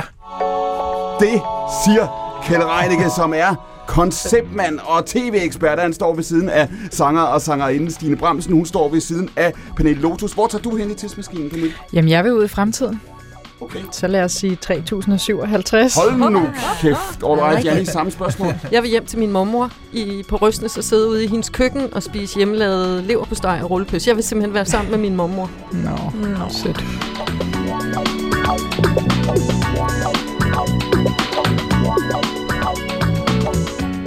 Pernille Lotus, hvordan så dit liv ud, da du var 14? Jamen, det var, øh, det var voldsomt. Det var stort set uden forældre og altid alt for meget ældre venner i et miljø, der var hårdt. Og første gang, jeg prøvede at tage speed, øh, Der var du 14. der var jeg 14, ja. Så havde en kæreste på 23, fik p-piller og var vel mere eller mindre reelt voksen vidste du det? Nej, det vidste jeg ikke. Øh, jeg tror, at øh, børn og unge generelt set har en enorm stor evne til at være overlevere og forhåbentlig skubbe mange, øh, hvad hedder det, mange ting væk fra sig i forhold til at, at overleve. Hvis nu jeg skulle tænke over, hvilken situation jeg sad i som 14-årig, så, så tror jeg, jeg ville have haft ondt af mig selv og synes, at det hele var hårdt. Og det, det tror jeg, vi har en tendens til ikke at gøre, men vi har en tendens til at overleve. Så, så nej, det vidste jeg ikke heldigvis. Du lukkede øjnene nu, da du talte om det. Ja, det gjorde jeg. Det er fordi, jeg bliver meget rørt af det. Og da du var 14, så kommer stofferne ind i dit liv. Sådan, ja. Det gør de. Og, øh, og har været der siden. Altså jeg tror, når man vokser op uden forældre, så finder man jo en ny familie. Mm. Så det er jo meget nemt. Øh, nu lige der bare omkring 14 havde jeg faktisk en rigtig dejlig kæreste på 23, som var en voksen, fornuftig mand. Øh, og det var stoffer øh, en gang om året, men så eskalerede det, da jeg så begyndte at gå i byen ind i København og hænge ud med drengene ud for Christiania. Og så var der jo ligesom bare frie stoffer alle steder. Øh, og de sov jo aldrig. Så hvis ikke man ligesom selv havde nogen familie og, og, kom fra en kernefamilie, så, øh, så var det sgu nemmere at hænge sammen med dem, der aldrig nogensinde sov, og det involverer typisk øh, alkoholstoffer og byliv. Jeg spurgte dig før, om du vidste, altså at du var voksen, eller du vidste. Vidste du, at det var usædvanligt, hvis man havde, hvis en, hvis en lærer spurgte dig, øh, familiemedlem spurgte dig der, da du var, du ved, 10-12 år gammel, er alting okay? Hvad ville du have svaret? Jeg svarede nej, for jeg var oppe hos en psykolog, der spurgte om det samme. Øh, jeg skulle måske egentlig have ragt ud efter hjælp, men min mor var desværre øh, syg og, hos, og lå, lå på hospitalet øh, på grund af en tumor i busbødkirtlen, og jeg havde selvfølgelig ikke lyst til at pålægge hende yderligere bekymringer ved, at hun skulle vide, at hendes datter måske føjtede lidt for meget rundt. Så jeg havde det ganske fint. Og det vil sige, du vidste godt, at der var noget, der var, at du vidste godt, at dine omstændigheder var ikke som de fleste andre Ja. 12-årige, 13-årige. Selvfølgelig. Ja, ja, jeg havde jo med venner og veninder i min skole, og jeg sprang et år over i skolen, fordi jeg også var ældre. Øh, men, men selvfølgelig kan man jo godt se, når man sammenligner sig selv med andre, og det var jo også derfor, jeg nok hurtigt fandt ældre venner, Mm. fordi det var ligesom det niveau, jeg selv var på. Jeg betalte regninger og øh, købte ind og handlede ind til min storebror og jeg, der boede alene på det tidspunkt, øh, for rent faktisk at, ja, at overleve og, og føre en normal husholdning som, Og som hvor meget, 13-14 hvor, år. hvor meget ældre var, øh, var han dig her i? Du Fire år ældre. Ja. ja, fire år ældre. Så det var lige den tid, hvor han gerne ville købe øl og, og holde fester. Så, øh, så jeg fik lov at handle ind til øh, spaghetti og pølse med remoulade til aftensmad og, og sørgede for at passe min skole, fordi min mor skulle selvfølgelig ikke have yder- yderligere bekymringer. Når du fortæller det, Pernille, så er det jo på en gang en, en historie om, altså forfærdelig historie, ikke? Men lige det, du lige har sagt, der er jo også en styrke i det, ikke? Jo, selvfølgelig. Jeg var Fordi- ikke blevet iværksætter uden. Altså, det, det var jeg ikke. Jeg, jeg, og jeg har altid øh, hvad hedder det, haft øh, styr på min økonomi. Jeg har aldrig lånt penge i banken.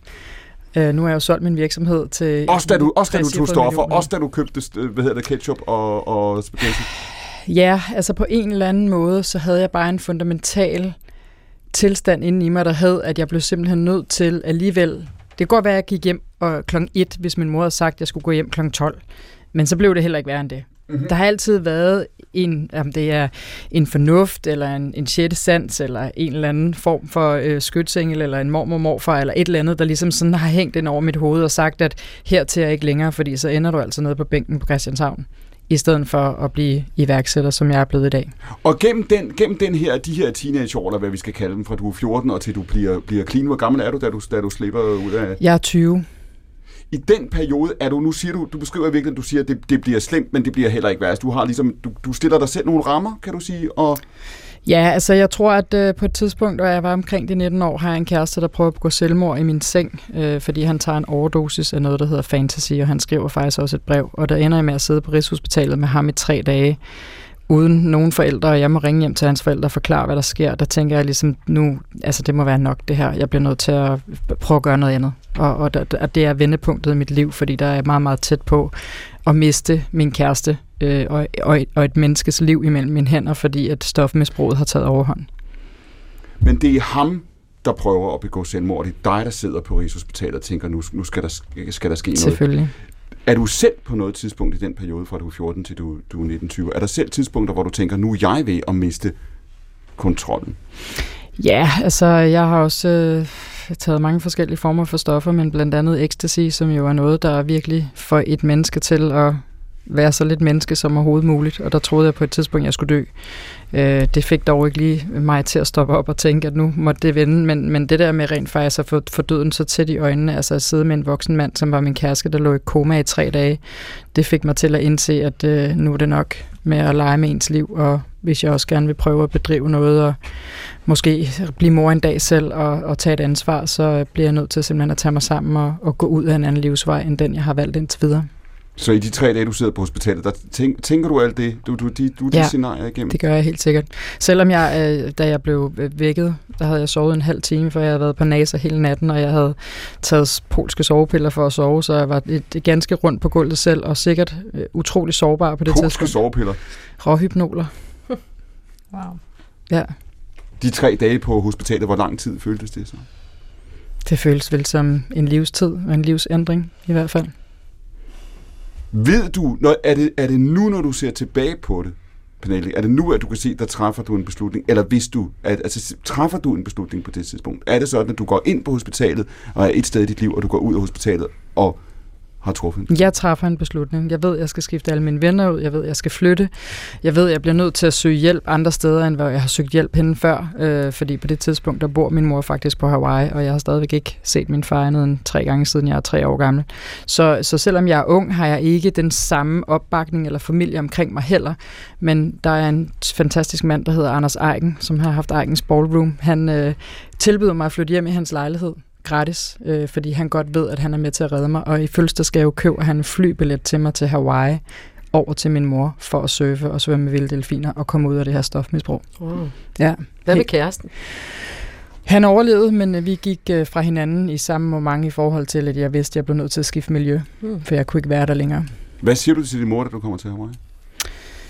Jamen, øh, jeg tror, det, det, er fast, det er et rigtig fint spørgsmål, fordi at, øh, hun, hun kom hjem fra Hawaii løbende en gang imellem, typisk med flyveren klokken 7 om morgenen, og opdagede egentlig ikke, at jeg havde alt for store pupiller, og jeg lige var kommet hjem fra byen. Hun troede bare, at vi var stået tidligt op en søndag.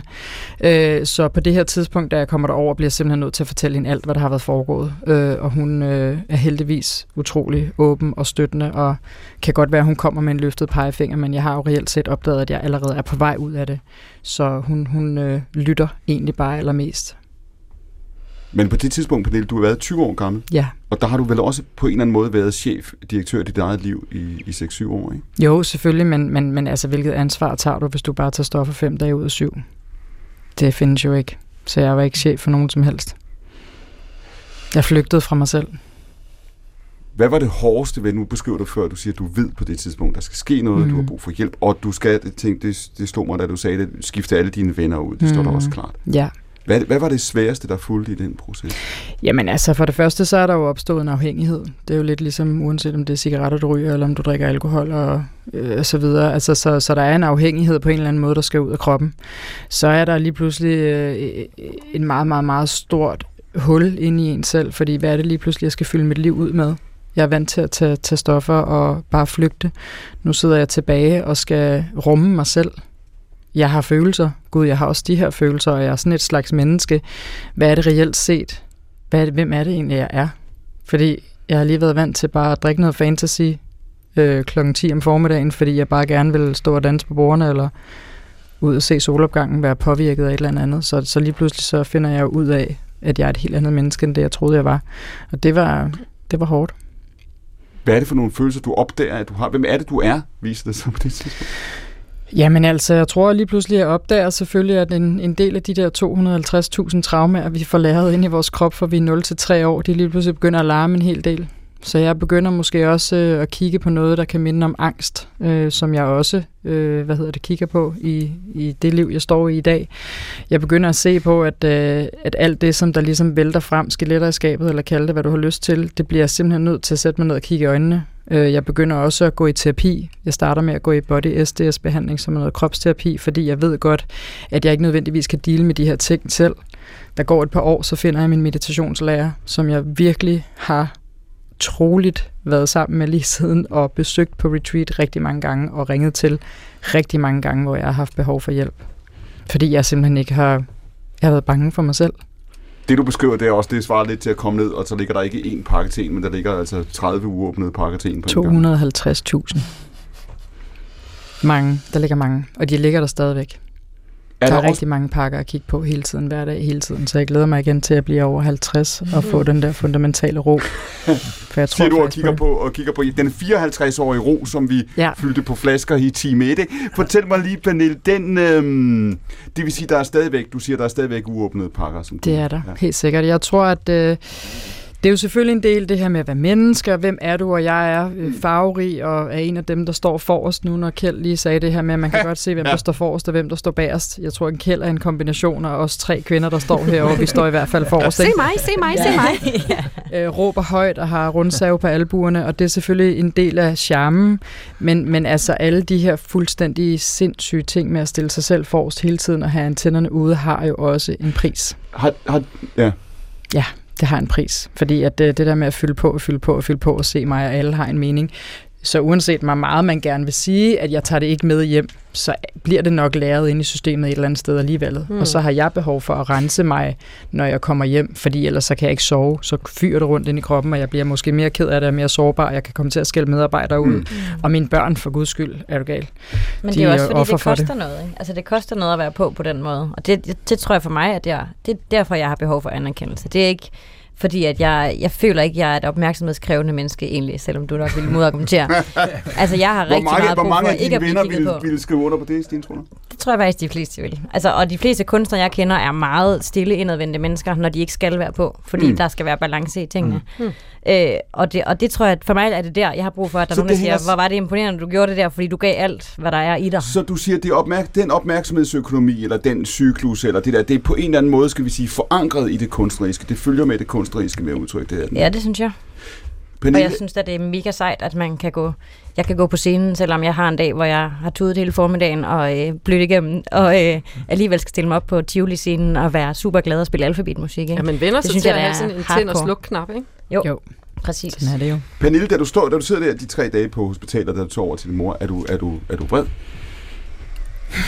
Ja, jeg har helt sikkert været vred rigtig meget igennem, men jeg bærer ikke nag, og jeg vil sige, det jeg står i i dag som alenemor til to, der kigger jeg på min mors liv og tænker, wow, der er ikke noget at sige til, at hun blev syg. Hun havde tre børn alene, vi boede i et rækkehus i Greve. Hun skulle køres i vuggestue, børnehave på en knallert, for derefter at tage toget på arbejde ind på Serum Instituttet, for derefter at komme hjem. Nogle gange var togene forsinket, og så blev vi faktisk afleveret nede på politistationen. Så min mor har absolut gjort det bedste, hun kunne. Det er ikke sikkert, at jeg kunne se det, da jeg var 20, men det kan jeg helt sikkert se i dag. Og tilbage til det der med, hvad man giver sine børn med. Det der med, at du lagde røret på over for din datter og sagde, hvis du har mere at sige, eller du godt vil se mig, så kan du tænde for dit fucking fjernsyn, fordi mor lægger på nu. Øh, der, jeg er sådan lidt, du ved, hvad sker der med vores børn? Fordi jeg synes selv, jeg står et mega fedt sted i dag. Der kiggede på mig udefra, så tænker folk jo bare, wow, millionær, og det kører bare, og hun kan det hele. Mit liv er ikke en dans på roser. Jeg har behov for at meditere, har angst og følelser og traumer, jeg arbejder med hele tiden. Men det er virkelig, jeg skulle blevet stærk af det. Altså, jeg er faktisk blevet stærk.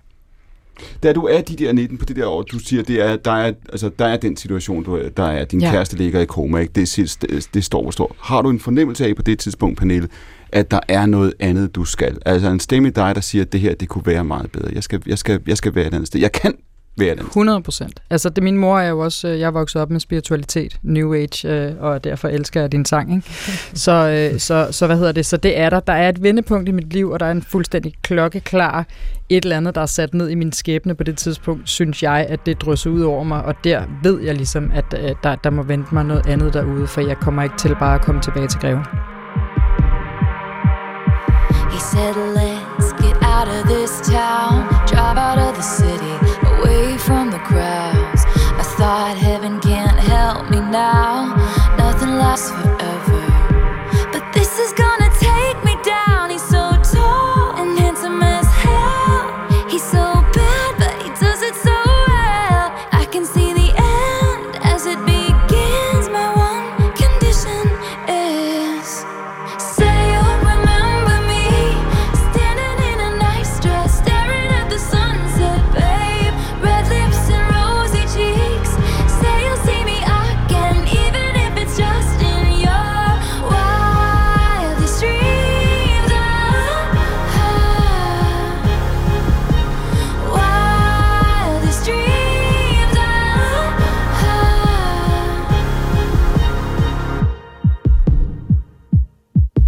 Said no one has to know what we do.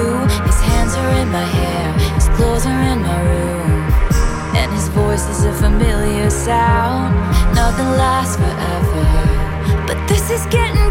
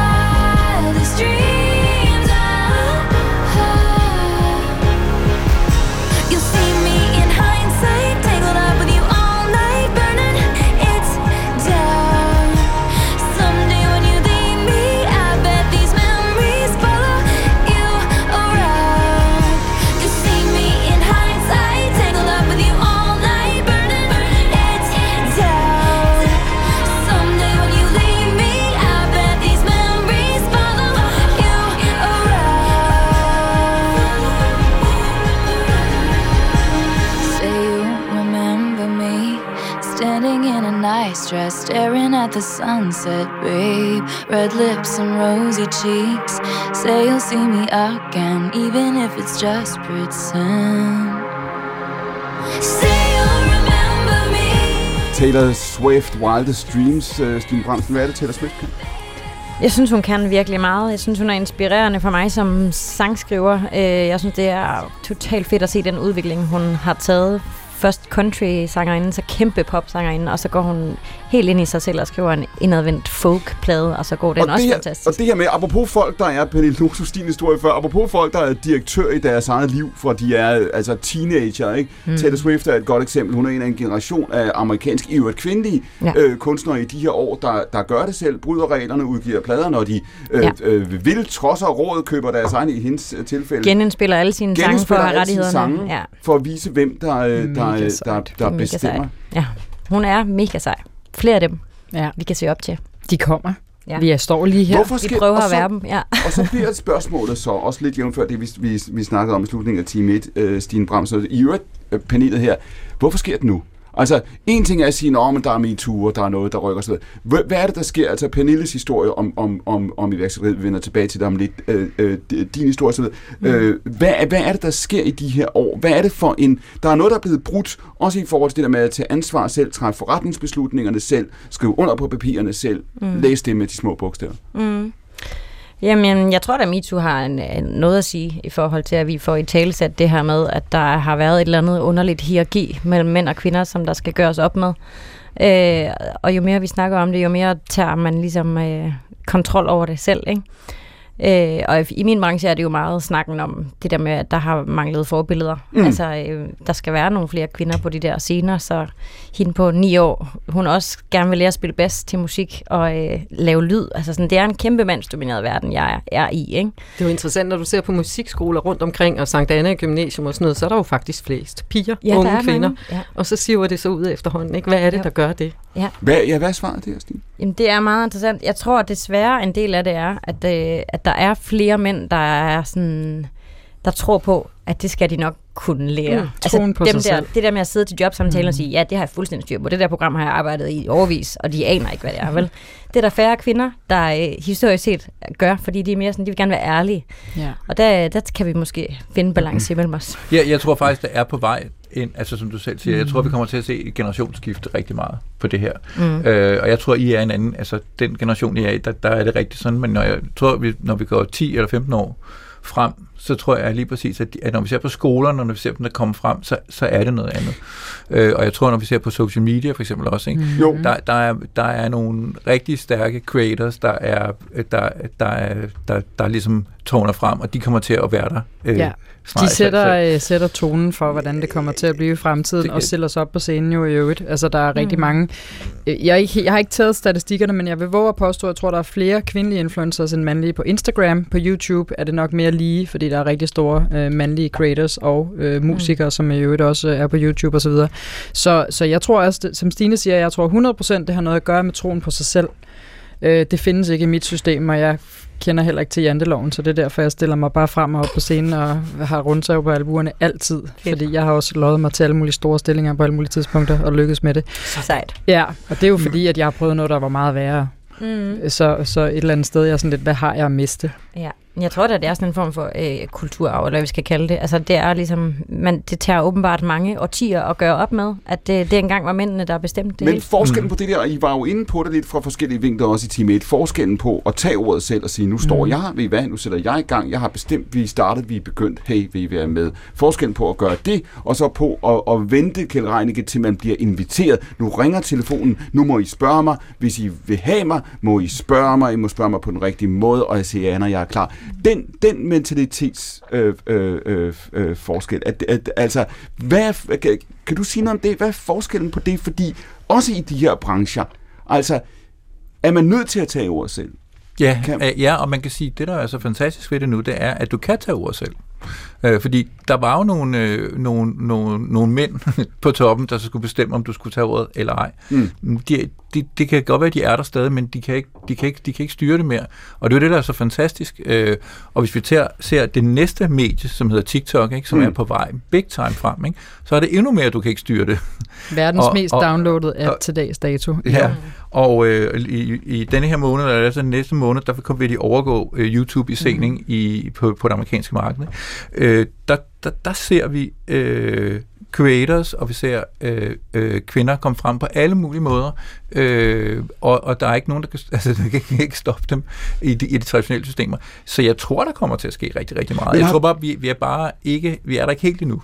Men har det, har det, hvor meget har det også noget at gøre med, nu siger du før, man skal ikke vente på at tage ordet, man kan tage det selv. Ja tak. Og man kan også, kan du sige, bestemme, hvad man laver. Det er jo det, der måske også, altså jeg tænker, at da, da, da både du og jeg og andre for 10-15 år siden, Janni, har siddet og forholdt os til, okay, hvad er det for noget? Hmm. Hvad er det, vi konkurrerer mod? Ja. Hvad? Nej, det kan ikke være det der. Det kan ikke være 10 minutter. Det kan ikke være 20 minutter af det. Altså, hvad sker der? 15 sekunder. Hvad sker der 15 sekunder? Hvad sker der? Med, hvad er det for en trillebør? Hvorfor vælter den? Hvor, Ja. hvad, hvad er meningen? Altså, den gamle mediebranches totale chok over øh, det her. Men, men noget af det, der kendetegner det, som Pernille taler om, det, som du taler om, det er jo også, det foregår på de her menneskers egen præmisser på en anden måde. Der er ikke, der er ikke, der, de har ikke fået at vide, hvor mange minutter skal det være, hvordan skal det starte, hvordan skal det slutte. Ikke? Præcis, og jeg vil sige, et af kodeordene til det, som også er det, vi, vi, vi kan snakke om med den, med den Ja. her sang også, ikke? det er autenticitet, Mm, er, er nummer et kodeord. mennesker. Det, det, det er, at vi har været rigtig dårlige i de klassiske medier, altså i radioen og i tv, mm. til at fjerne autenticiteten. Ja. Vi har gjort alt, hvad vi kunne, og vi kunne putte dem i alle mulige boligformater. Du må kun sige det her, og så skal du smile til kameraet nu. Og, altså, og autenticiteten er det, der er Altså, det, det, det er simpelthen, øh, boomerne har ikke opdaget det. Vi har simpelthen ikke, vi har ikke, vi har ikke fundet ud af Det er fordi, de vil have det, der er bag ved- behind the scene. Ja. De vil meget hellere have det, der er bag kameraet. det, det er i hvert fald en meget, meget drivende kraft for under 35-årige, øh, når de vælger deres ting. Ja. Og jeg tror, det, når det, det er ikke kun, hvad de vælger, det er også, hvad for noget, hvad de lytter til, øh, når du står på scenen og synger. Det er autenticiteten er. Ja. nummer et, et, et. Og der har det måske været lidt mere konceptualiseret, også, også, også du ved, med i hvert fald band, man sætter op og sådan noget, men nu er det den, det, den meget nære ting. Det er Men den er- rejse, jeg er på også. Altså, Du, du, du kaldte dig selv boomer for et øjeblik siden, Kjeld, ikke? Ja, og jeg tror, det er så nok ikke helt, altså ikke definitionen af det, fordi jeg er Generation X, men lad det nu ligge. Jeg Jamen, det jeg er kan også, jeg, jeg, jeg, jeg er bange for, Kjeld, at, der, at det er ikke så længe endnu, at du og jeg kan, kan, kan påstå, at der er nogen grad, jeg tror, den, jeg tror, den flyder. øh, må jeg, Men må jeg, må jeg lige holde fast her, fordi du tilhører en generation, da du går ind, din karriere øh, øh, accelererer. Hvornår er det, du er med, øh, på CNN i Atlanta? Øh, Det er til- 93, Ja. ja. det, ja. 19, ah, 1900, ikke 18. Bare Og, for, og da jeg, bare så vi er, er, Og vi er helt med altid på, øh, på det. Få på plads. Og da vi startede den her time, og jeg spurgte dig, Kjeld Reinicke, hvor vil du tage hen? Du vil fandme tage tilbage til de, de samme 30 år tilbage. Ja, altså hvis jeg, hvis jeg skal en ting, jeg er ked af, og jeg har haft et fantastisk liv i klassisk tv og flow tv, og, og virkelig, virkelig gjort øh, et, øh, mange fantastiske Ja, du skal ikke komme her og kritisere Classic Flow TV over Nej. Nej. Men, Det kan jeg kun få lov til. Men, men, men det vil sige, det er, at, øh, at jeg var så tæt på øh, den øh, eksplosion, som var internettet på det tidspunkt, og troede ikke helt på det på det tidspunkt. Og det bliver vildere end, altså det kommer til at være over flere generationer og flere øh, længere tid, det der skete der. Så når det, du siger tilbage på tre, i 93, der har CNN eksisteret på det tidspunkt, den blev jo lanceret omkring 1980 på det tidspunkt, og men, men et par år før øh, har der været golfkrigen, der har løftet CNN til, til, til nye højder, og ikke CNN er blevet noget andet. Du tænker, jeg er med til festen, det her, Ja. det sker. Og, og det du siger er i virkeligheden, når du ser de 30 år tilbage godt og vel nu, så kan du se, nej, det var faktisk et andet sted ude i Silicon Valley, det var lige på den anden side Ja. øh, af, af, af dalen, at der skete noget, der var endnu nyere. Ja, altså fordi på det tidspunkt øh, i 93, der var CNN, altså der var det, det at lave en 24 timers øh, nyhedskanal var, var helt uhørt, og det var helt fantastisk, og alle kiggede der. Og det at få lov til at komme fra Danmark og sidde i kontrolrummet og blive lært op, som en, du ved, en af de udvalgte personer, der ligesom skulle styre det hele. Ikke? Øh, og hvis man ligesom har lidt øh, journalistisk øh, tæft og bare glæder sig for det der, ikke? og brænder for historierne, så kunne det ikke være et bedre sted. Det var det vildeste Altså dit ansigt lyser som et juletræ, når du taler om det var det. det vildeste rush. Altså, det var det vildeste rush. Jeg blev sendt rundt alle steder til, du ved, til Pentagon og til al- altså alt, og det gjorde de egentlig, fordi de gerne ville bygge folk som mig op meget ung, som sagde, at vi har brug for europæisk know-how, men du skal lære den amerikanske øh, vej. Ikke? Øh, og det var fordi, man ville bygge, CNN International op senere hen. Ikke? Så, så jeg, jeg brænder øh, stadig for nyheder, jeg brænder for, for, for public service ekstremt meget, gør det endnu mere ikke? Øh, nu. Men, men min ting var der, at, at, at, at der, øh, jeg kom på en i meget tidligt tidspunkt, fik jeg lov til at at mærke, øh, du ved, hvordan det er at være i, i sådan en ting, og blive, at blive testet i at være sådan chef, øh, producer, og, og have ansvaret for en masse mennesker, og hvad de skal gøre, og hvad de skal sige, og alt det der. Ikke? Og i 90'erne, accelererende op igennem 90'erne, og sådan vel på en eller anden form for, kan man sige, klimaks omkring årtusindskiftet, der er du i, i toppen på det tidspunkt. Du har Palle Strøm gået fra Danmarks Radio til, til TV2. Øh, I er øh, gulddrengte, for nu at bruge et, et gammelt tv-udtryk. Ja. på det tidspunkt. Ikke? Altså, I, I sidder og, og finder på, I har, I har magt, og I skaber også de her koncepter. Den store klassefest, for eksempel på det tidspunkt. Når du beskriver før, og siger, se den vej, smil, sig sådan, gør det og det, de konceptuerede boligprogrammer, livsstilsprogrammer, ja. alt hvad vi vendte os til de sidste 20 år. Det er vel også det, som, som, som I har et helt særligt tag på her. Ja, ja, det er det. Øh, og, og det er også, man kan sige, tiden var til det, øh, vil jeg sige. Ikke? Det, Jo. det var sådan, man skulle gøre det, hvis det var. Og man kan sige, de konceptuelle ting gjorde jo også, at vi fik lov til at lave, vi var jo i revolutionens øje, så vi fik lov til at lave tv-stationerne også, ikke? Så da TV2 skal finde ud af, som er den største tv-kanal på det tidspunkt, hvad gør vi? Så får vi, så får vi simpelthen nøglerne til at lave vores egen, Zulu. egen tv-kanal, ikke? Hvem giver nogen altså i 20'erne nøglen til at lave deres egen tv-kanal? øh, øh, du Vi ved, var øh, også nogen ude på TV2, der undrede os lidt. Ja, tak.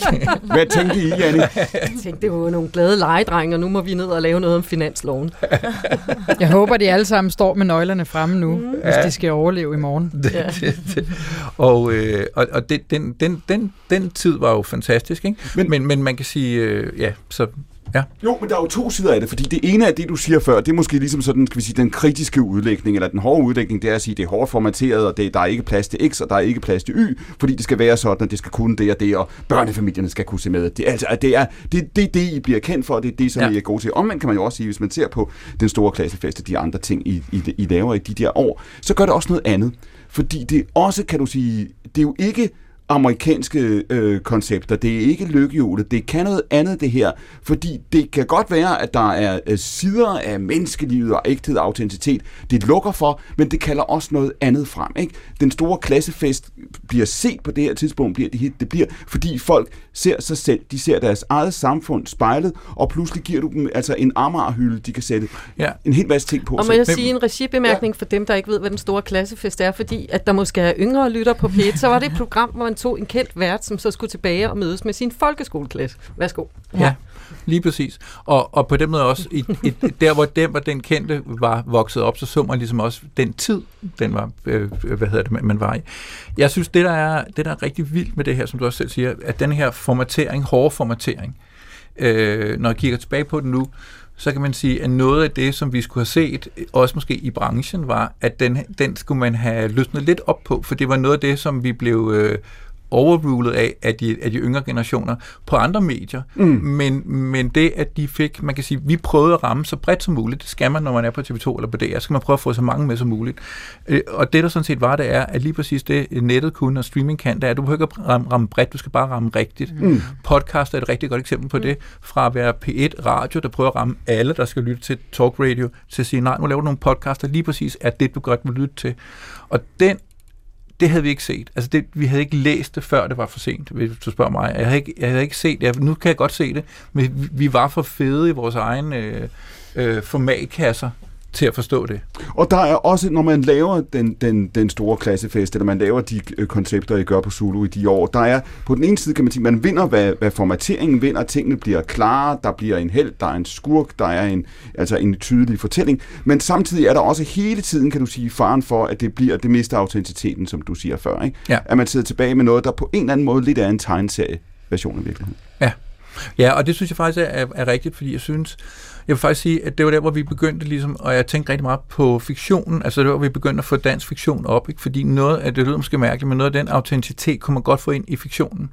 Øhm, og Klovn er et meget godt eksempel på det, fordi man kan sige, at Klovn er selvfølgelig nogle masse rammer, sådan, men når det pludselig fungerer, så rammer det noget på nogle andre ting, og det er det, fik- fiktion også kan. Så vi Mm. begyndte også at eksperimentere med de der fi- fiktionsting. Jeg vil sige, at Klovn var det bedste bud. Vi havde nogle øh, indledende forsøg, vil jeg sige, på, på nogle andre ko- komedieserier.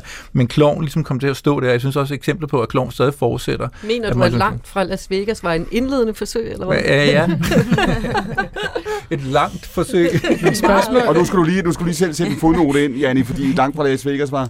Det var en sitcom med øh, Claus Bondam, og Katja Keen var med, ja. og Kasper var- Christensen og Lars Hjortøj. Og Det var, faktisk, det var faktisk den første sitcom i Danmark, altså en komedieserie, og, og vi fik jo meget at vide, at det kunne man ikke lave på dansk. Det var faktisk vores første udgangspunkt. Det, det kunne ikke lade sig gøre. Det var folk, det var folk der sagde Og så det. kan jeg huske det der med, en tog Katja Keen med, som, ja. Som jo var kendt som, som pornoskuespiller i USA. Det var sådan virkelig, wow, det er jo for vildt, mand! Ja. Og så en politiker og en skuespiller. Og som i øvrigt er gæst senere i denne sæson af, af stafetten. Og hvor lad os lige holde fast. Du siger, Kjeld, i virkeligheden, du indrømmer, det var en indrømmelse, du afleverer helt, Kjeld. Ikke? Du siger, I var for selvfede, der var ting, I ikke så, og ja. Autenticiteten røg. Kan man, kan man sige, Janni, at det, altså både din, skal vi sige, din egen altså, karriere, du har været med til det, I har gjort også med God Aften Live og de formater i de Og, og senere år. news, altså når du Ja. fortæller om CNN's oprettelse, så sidder jeg jo 1. december 2006, hvor alle sagde, der er ikke nyheder nok i Danmark til, at man skal have en nyhedskanal 24 timer i døgnet.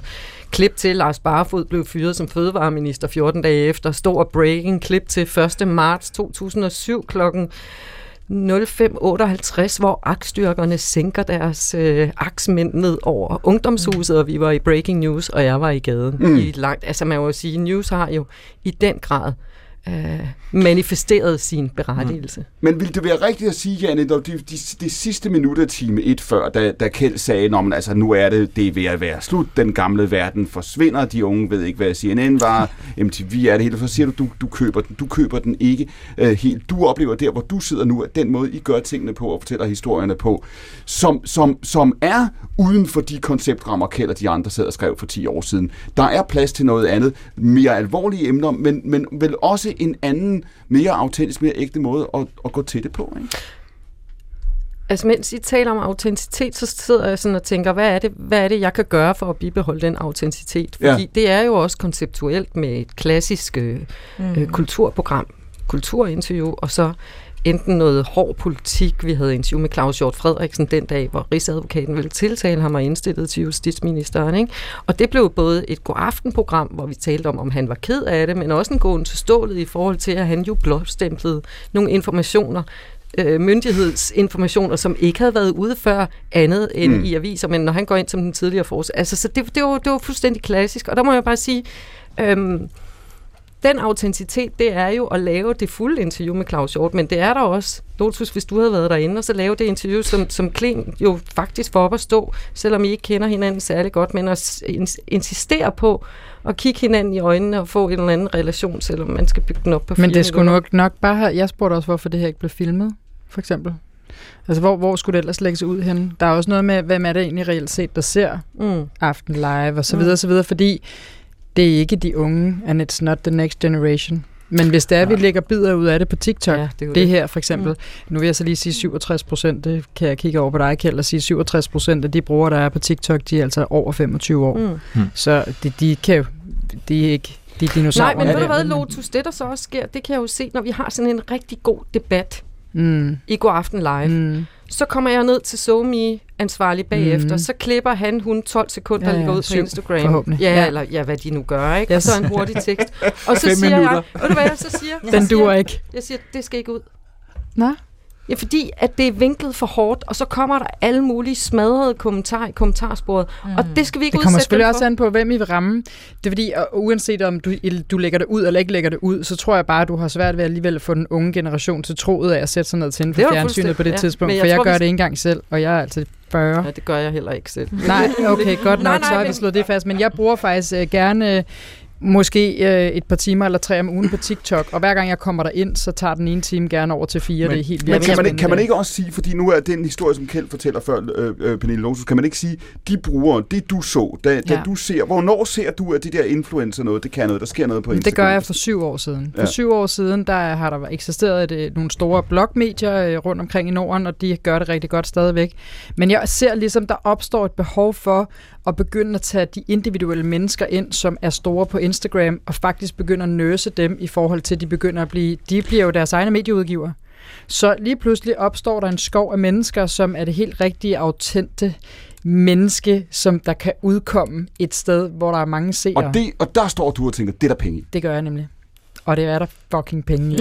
og hvad er det? Og det er en... en og så lad os lige prøve at holde, holde, holde fordi, hvad er nu, nu, nu er jeg en af de influencers, ikke? Nu har Ja. jeg min following, nu er der noget, der er lykkedes for, Ja. for mig. Hvad er det så? Hvad, hvad siger du til mig, når du skriver? Så skriver du, hej Clem, hvad skriver du? Jeg skriver, du har ikke set noget endnu. Skal vi lave business? Og hvad skriver du så? Jeg skriver, det, er- det, er- vi Det er jeg klar på med tager- mine 5.700 følgere. Jeg tror lige, du skal have lidt hjælp. starter med en, en kop kaffe, ikke? Jo, funky. jeg har tagget dig i dag jo.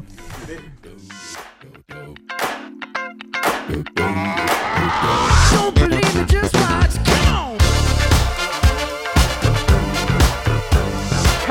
Ja, vi, øh, vi øh, går ind over, hvad er det, du, hvad er det for en forhandling, Stine Bremsen, du lige har indledt med Pernille Lotus Ah, men altså, jeg, jeg er jo øh, i en, øh, på et pladselskab, der fortæller mig, at nu bliver jeg nødt til at komme på TikTok. Fordi nu er det netop også dem øh, i min aldersgruppe, der kommer på. Og øh, derfor siger- står jeg det- og er spørger det? Lotus om, det er noget, hun skal lige fortælle mig lidt om. Hvad er det, pladselskabet siger til dig, Pernille? Øh, Stine? jeg, de siger, at det vil være en rigtig god idé for mig at komme derud, fordi man når så bredt ud. Ikke? Do og it. når jeg Do it, åbner it. TikTok, så bliver jeg helt forpustet. Gud, Altså, jeg- jeg, kan slet ikke det overskue det. Nej, Det skal jeg lige det har jeg også kun, fordi jeg bliver bedt om det.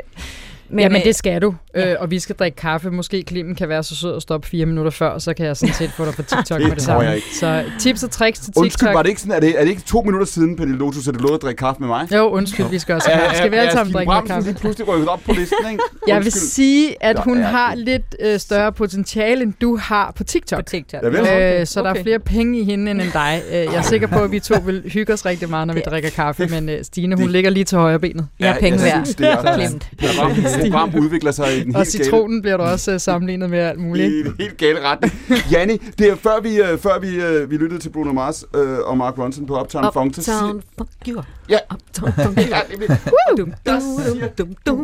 Hvad siger jeg? At, øhm, hvorfor er det, du går over til somi-afdelingen og siger, det der må I ikke lægge ud? Fordi jeg vil passe på de folk, som vi har inde i studiet, og hvis de bare klipper fire sekunder for en eller anden vild diskussion, så bliver folk smadret i kommentarsporet bagefter. Det magter jeg ikke, fordi jeg et eller andet sted, jeg sagde tidligere, at jeg er glad for, at jeg var 5, 6, 37 eller sådan noget, før jeg blev studievært, fordi der var jeg sådan, ikke et helt menneske, men jeg, jeg var, altså jeg har været, Rustet. jo, ja. Og jeg, jeg ved, jeg er en dygtig journalist, så hvis de ikke gider mig som studievært lige om lidt, så kan jeg vende tilbage og blive reporter på 19-nyhederne. Det kan jeg blive ved med. Mm. Øhm, jeg er ikke blevet valgt, fordi altså jeg har, jeg har sgu, jeg har ankeret i maven, ikke? Øhm, men jeg bliver jo alligevel udsat for virkelig, virkelig grimme kommentarer. Mm. Mm. Men, men dem ryster jeg simpelthen af mig. Og så tager jeg hjem og er bedstemor, eller er sammen med min mand, eller min datter, når hun kommer hjem lige om lidt fra Seoul.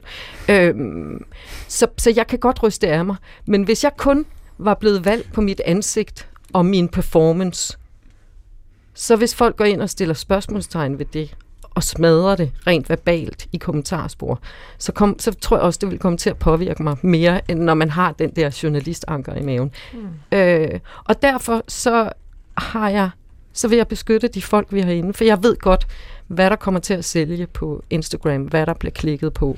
En hurtig Jo, men hvis du har et ansvar over for, for, for, for det program, du så er med i, for eksempel, ikke, så synes jeg jo, det er rigtig dejligt, at du har medmenneskelighed og alt muligt andet, men der er jo sådan set bare, altså de her rammer er jo brudt ned, det her med at sætte tingene mere frit, ikke?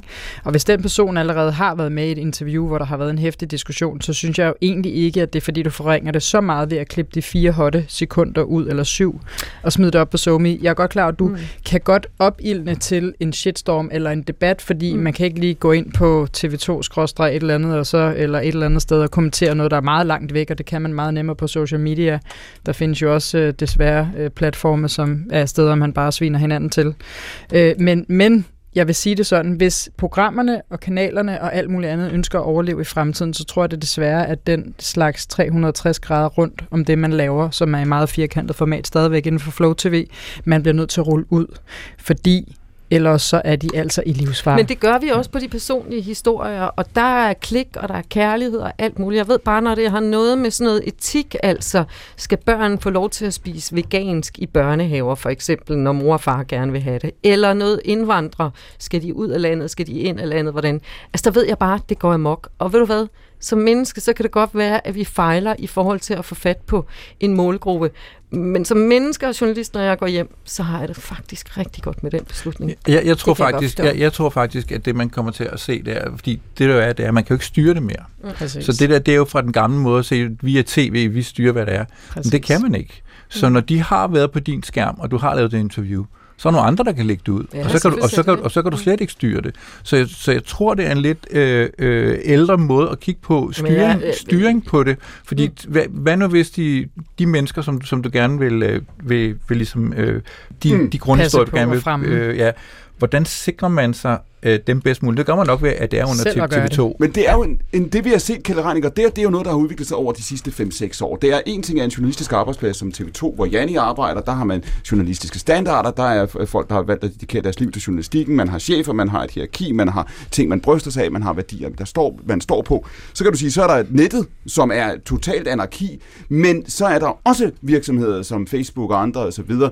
ejer Instagram, ikke? Som, som, øh, som, som på en eller anden måde føler, at de skal stå til regnskab. Ikke? Det føler, at der er nogle aktionærer, der kigger på dem. Der er en amerikansk kongres. Der er nogle politikere, der kunne finde på det ene og, og, og på det andet. Nu siger du, at man kan ikke styre det. det. Det er vel også det, vi diskuterer meget i de her år, Kjeld. Det er, hvor meget kan vi styre, og hvilket ansvar pådrager vi os selv? Fordi når Janni siger før, hun vil gerne kunne sove om natten, så kan man sige, nå ja, men det er muligt, der er ting, man ikke styrer, men der er også ting, man styrer. Ja, og jeg vil også sige, at, at man kan sige, at det, der er ved at ske nu, og som er rigtigt, det er, at de sociale medier har et ansvar, hvor de ligesom i mange år har sagt, vi er bare en teknologisk platform, vi kan ikke, vi kan ikke stå inden for noget, at der bliver, som bliver lagt. Det kommer til at ændre sig. Øh, EU har lavet en masse ting, USA kommer til at lave en masse ting, der kommer meget mere af det. Så, så man kan sige, der kommer nogle ting, hvor man ikke bare kan, kan gøre nogle ting, de har, kommer, der kommer filtre på, som vil, som vil gøre, at du ikke kan lægge ting op og sådan noget. Det bliver meget mere øh, øh, st- styret, ikke? Men det, der ikke kan, det er, at, at den demokratiske, altså hvor er public service på vej hen, ikke? Mm. og hvis ikke vi gør noget, mm. så har vi ikke public service. Vi bliver nødt til at være der, hvor brugerne er.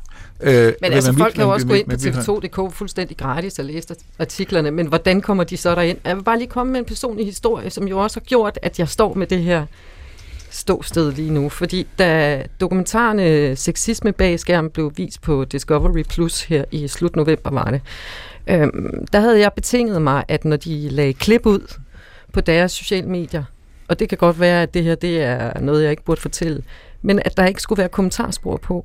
Alle os, der var med i programmerne, fik øh, tilknyttet en, en øh, detektiv, en internetdetektiv, som kiggede på, hvor har vi nogle skrøbeligheder i vores øh, sociale medier. Øh, kan de knække koden til min e-mail? Altså fordi, at tidligere kvinder, eller kvinder, der havde stået frem tidligere, havde erfaringer med, hvor voldsomt det kunne blive, hvis, hvis øh, de blev hacket eller fishet. Så, så der blev simpelthen, vi fik sådan en skærm, eller sådan en, et beredskab rundt omkring os, som gjorde, at, øh, at øh, det var svært at komme med kommentarer. Det kunne man selvfølgelig gøre på Ekstrabladet, eller da jeg var med i P1 øh, ugens gæst, så var der selvfølgelig. Men mine egne medier, og når jeg lagde noget ud, så var det med ingen kommentarspor. Alt blev simpelthen, simpelthen for at passe. Og det er jo der, det er jo selvfølgelig også den erfaring, Lotus, at jeg, fordi altså, vi er jo mediemennesker, alle os, der var med. Vi har medieplatform, og når vi er så skrøbelige, og så, altså, vi var fandme shaky, ikke? Jeg ved også godt, at de mænd, som, som, som øh, har taget konsekvenserne af, hvad der er sket igennem mange år på TV2, også i den grad lever med konsekvenserne, men vi var også shaky. Og der havde vi bare behov for at få lukket ned, fordi vi skulle ikke have alt det svineri i hovedet. Det kom andre steder, men det kunne bare lade være med at læse. Det skulle i hvert fald ikke være på min platform.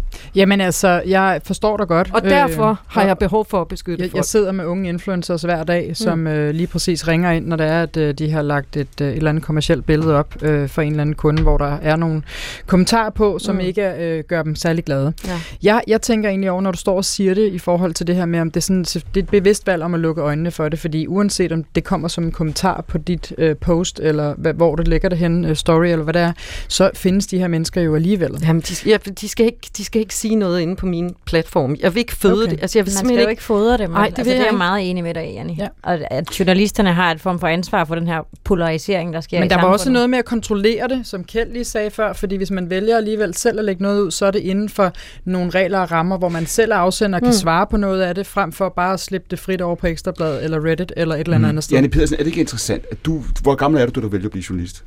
Øh, 27. Jeg starter på Journalisthøjskolen 27. Og du, du, er, du, Altså ikke i 1927, men da jeg var 27. og du er dedikeret til det her fag, at du dækker krimistoffet og retsstoffet. Du sidder i, i retssager med alle mulige blodedetaljer. Du er ikke så meget mere, men ikke så meget mere, gjort det gjorde det du, mange år. Det gjorde du, Ja. ikke? Du dækker, du talte om det team 1, ikke? Altså terrorangreb, folk, der er påvirket af alt muligt. Det, Stein her, Bakker, Britta Nielsen, Amagermanden, altså jeg har dækket hormor, ildbrand og underslæb. Jeg har dækket det hele. og da du møder det, du lige har talt om de sidste fem minutter, Mm. MeToo, men også den dimension, du lige har beskrevet, kommentarsporene, Mm. det, der er fulgt med, det, der er, er foregået også i kølvandet på MeToo de senere år, så bliver du alligevel chokeret. Jeg har ked af det og rystet min grundvold. På, på trods af det, du har dækket, på trods af, hvad du ja. ved om samfundets voldsomt. Ja, ja, det var, jeg skulle voldtages. Altså, jeg, den seneste, jeg fik, den har jeg meldt til politiet, fordi jeg skulle passe på, at øh, hvor jeg befandt mig i et isoleret øde sted. Altså, der var ikke nogen retnings- eller location eller noget som helst, men altså bare det at få sådan en, så skal du passe på, så voldtager jeg dig. Altså sådan noget, det er jo top ubehageligt, uanset øh, hvor, hvor grundfæstet man er i sin, sin egen krop. Mm. Øhm, Tænker, tænker du, Janne, i dag, du sidder med din mand, I skriver kriminalromaner, mm, hvor der, der er folk, der dør, ikke også? Jo. På, fra første side. ja, jeg tror, vi har taget livet af knap 30 her.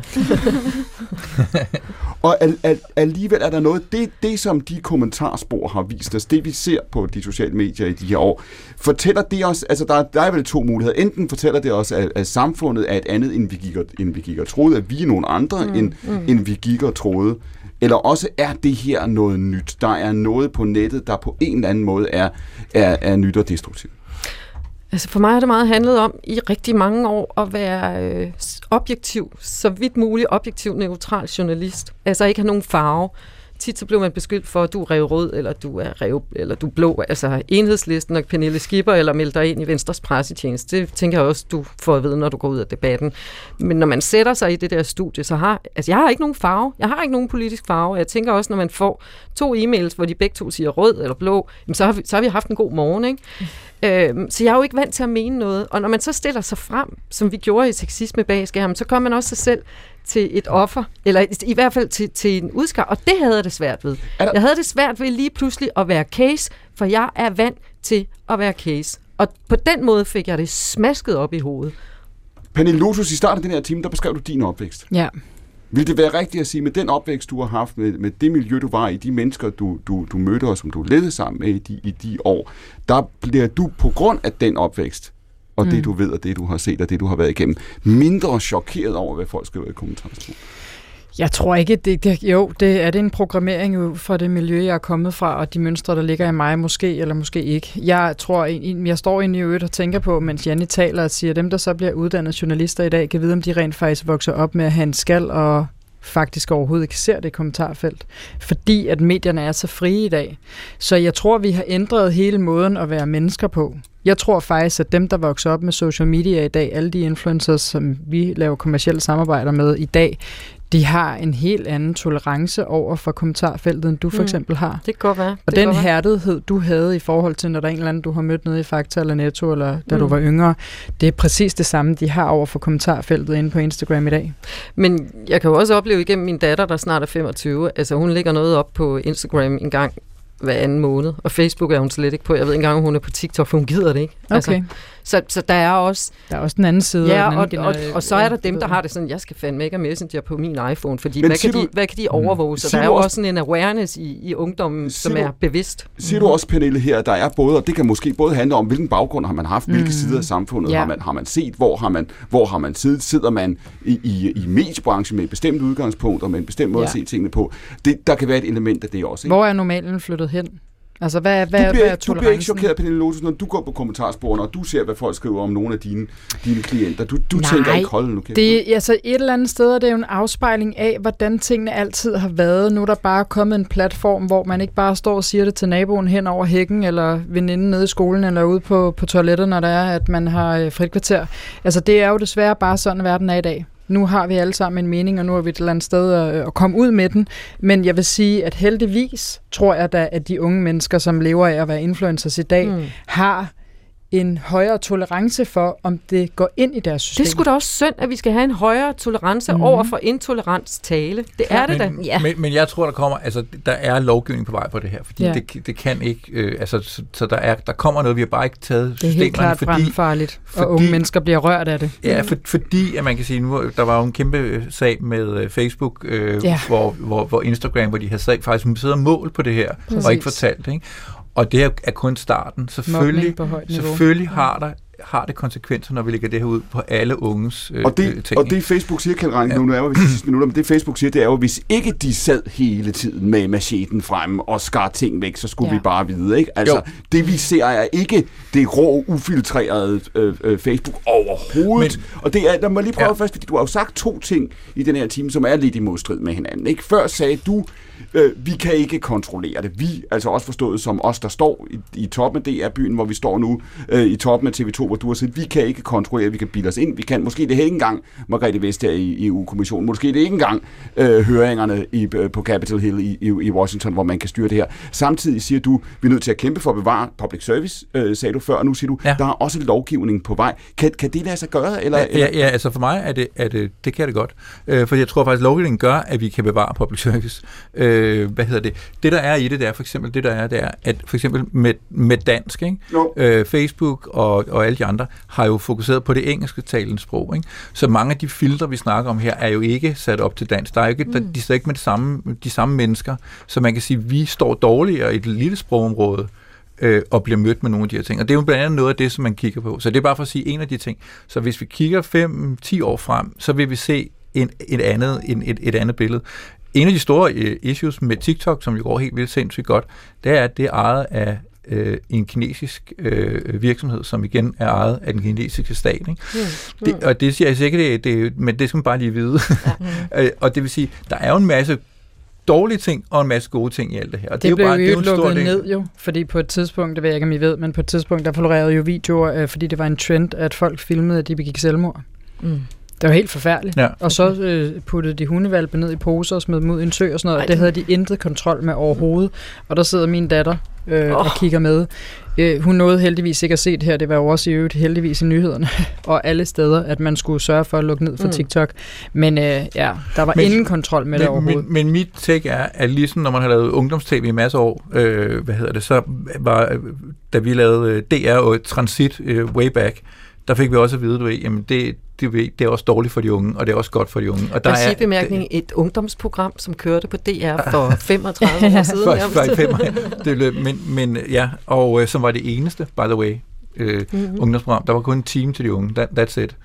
Øh, men det, det, det, det egentlig er, det er, Mm. at hver ungdomsmedie får beskyldt en masse ting, og min, min pointe er, at der er både plusser og minuser ved alt ikke, i det her. Mm. Så, det, så man skal bare finde ud af, er hvordan man navigerer i det. Når du siger, Pernille Lotus, før, du siger i virkeligheden, du tænker, det var det egentlig det, du sagde, du, at der er en anden opmærksomhed. Meget, meget af det her, meget af det, vi bliver chokeret over, rystet over de ting, folk kan, kan finde på at sige til hinanden, det har hele tiden været der. Før var det altså på natklubben, ude i gangen, eller ude i baggården, eller ude i køen, Præcis. eller på bodegaen. Nu ser vi alle sammen. Ja, altså, jeg vil jo øvrigt lige vil sige, at jeg er enig med dig i, jeg tror ikke, det nødvendigvis er super hensigtsmæssigt. Der er jo også flere unge i dag, der rent faktisk har en depression eller alt muligt andet, og, og virkelig har det mega hårdt, fordi det, de ser op til på Instagram, er så forvrænget og alt muligt andet, så det er slet ikke det, jeg overhovedet øh, bidrager til. Jeg prøver bare at male et billede af, hvordan verden ser ud. Og det, om, om det er sundt eller fornuftigt eller nødvendigt, at de unge mennesker i dag på Instagram eller Mm. Reddit, eller hvor de læser kommentarspor henne, forhåbentlig er bedre til at slukke for det og ikke tage Mm. det ind, øh, er jeg ikke dommer overfor, men jeg siger bare, at jeg tror desværre, det er sådan verden nu en dag er. Det sagde Pernille Lotus, som er serieiværksætter. Hun stod ved siden af forfatter og tv-vært Jannik Pedersen. På den anden side af Pernille, der stod sanger og sangskriver og popstjerne Stine Bramsen. Og ved siden af Stine Bramsen, en mand, der har... Pernille sagde jo tidligere, Kjeld, du er ikke en, der kun kan lide at være bad. Du kan også godt lidt lide at være foran. er det rigtigt? En lille smule. Jeg blev sgu da lidt småforelsket i dig dengang i Transit, hvor du sad der. Åh. Ja, Er det rigtigt? ja jeg synes, du var hot. Der, Og klog, sindssygt klog. Og med lækre briller. undskyld, hvor mange afsløringer har du haft med til os i dag, Jannik? Det er jo Det er breaking news. Et hemmeligt cross på, okay? Hold nu op. I redaktionen sidder Siv Søby Rasmussen og Olivia Elling. Producer er Sara Ranneris, redaktør er Amanda Heiberg og Boberg. Mit navn er Clemen Kærsgaard. Og vi er tilbage allerede i morgen fra 12.15 til 14 på P1. Men nu er der radiovis klokken er to. Gå på opdagelse i alle DR's podcast og radioprogrammer. I appen DR Lyd.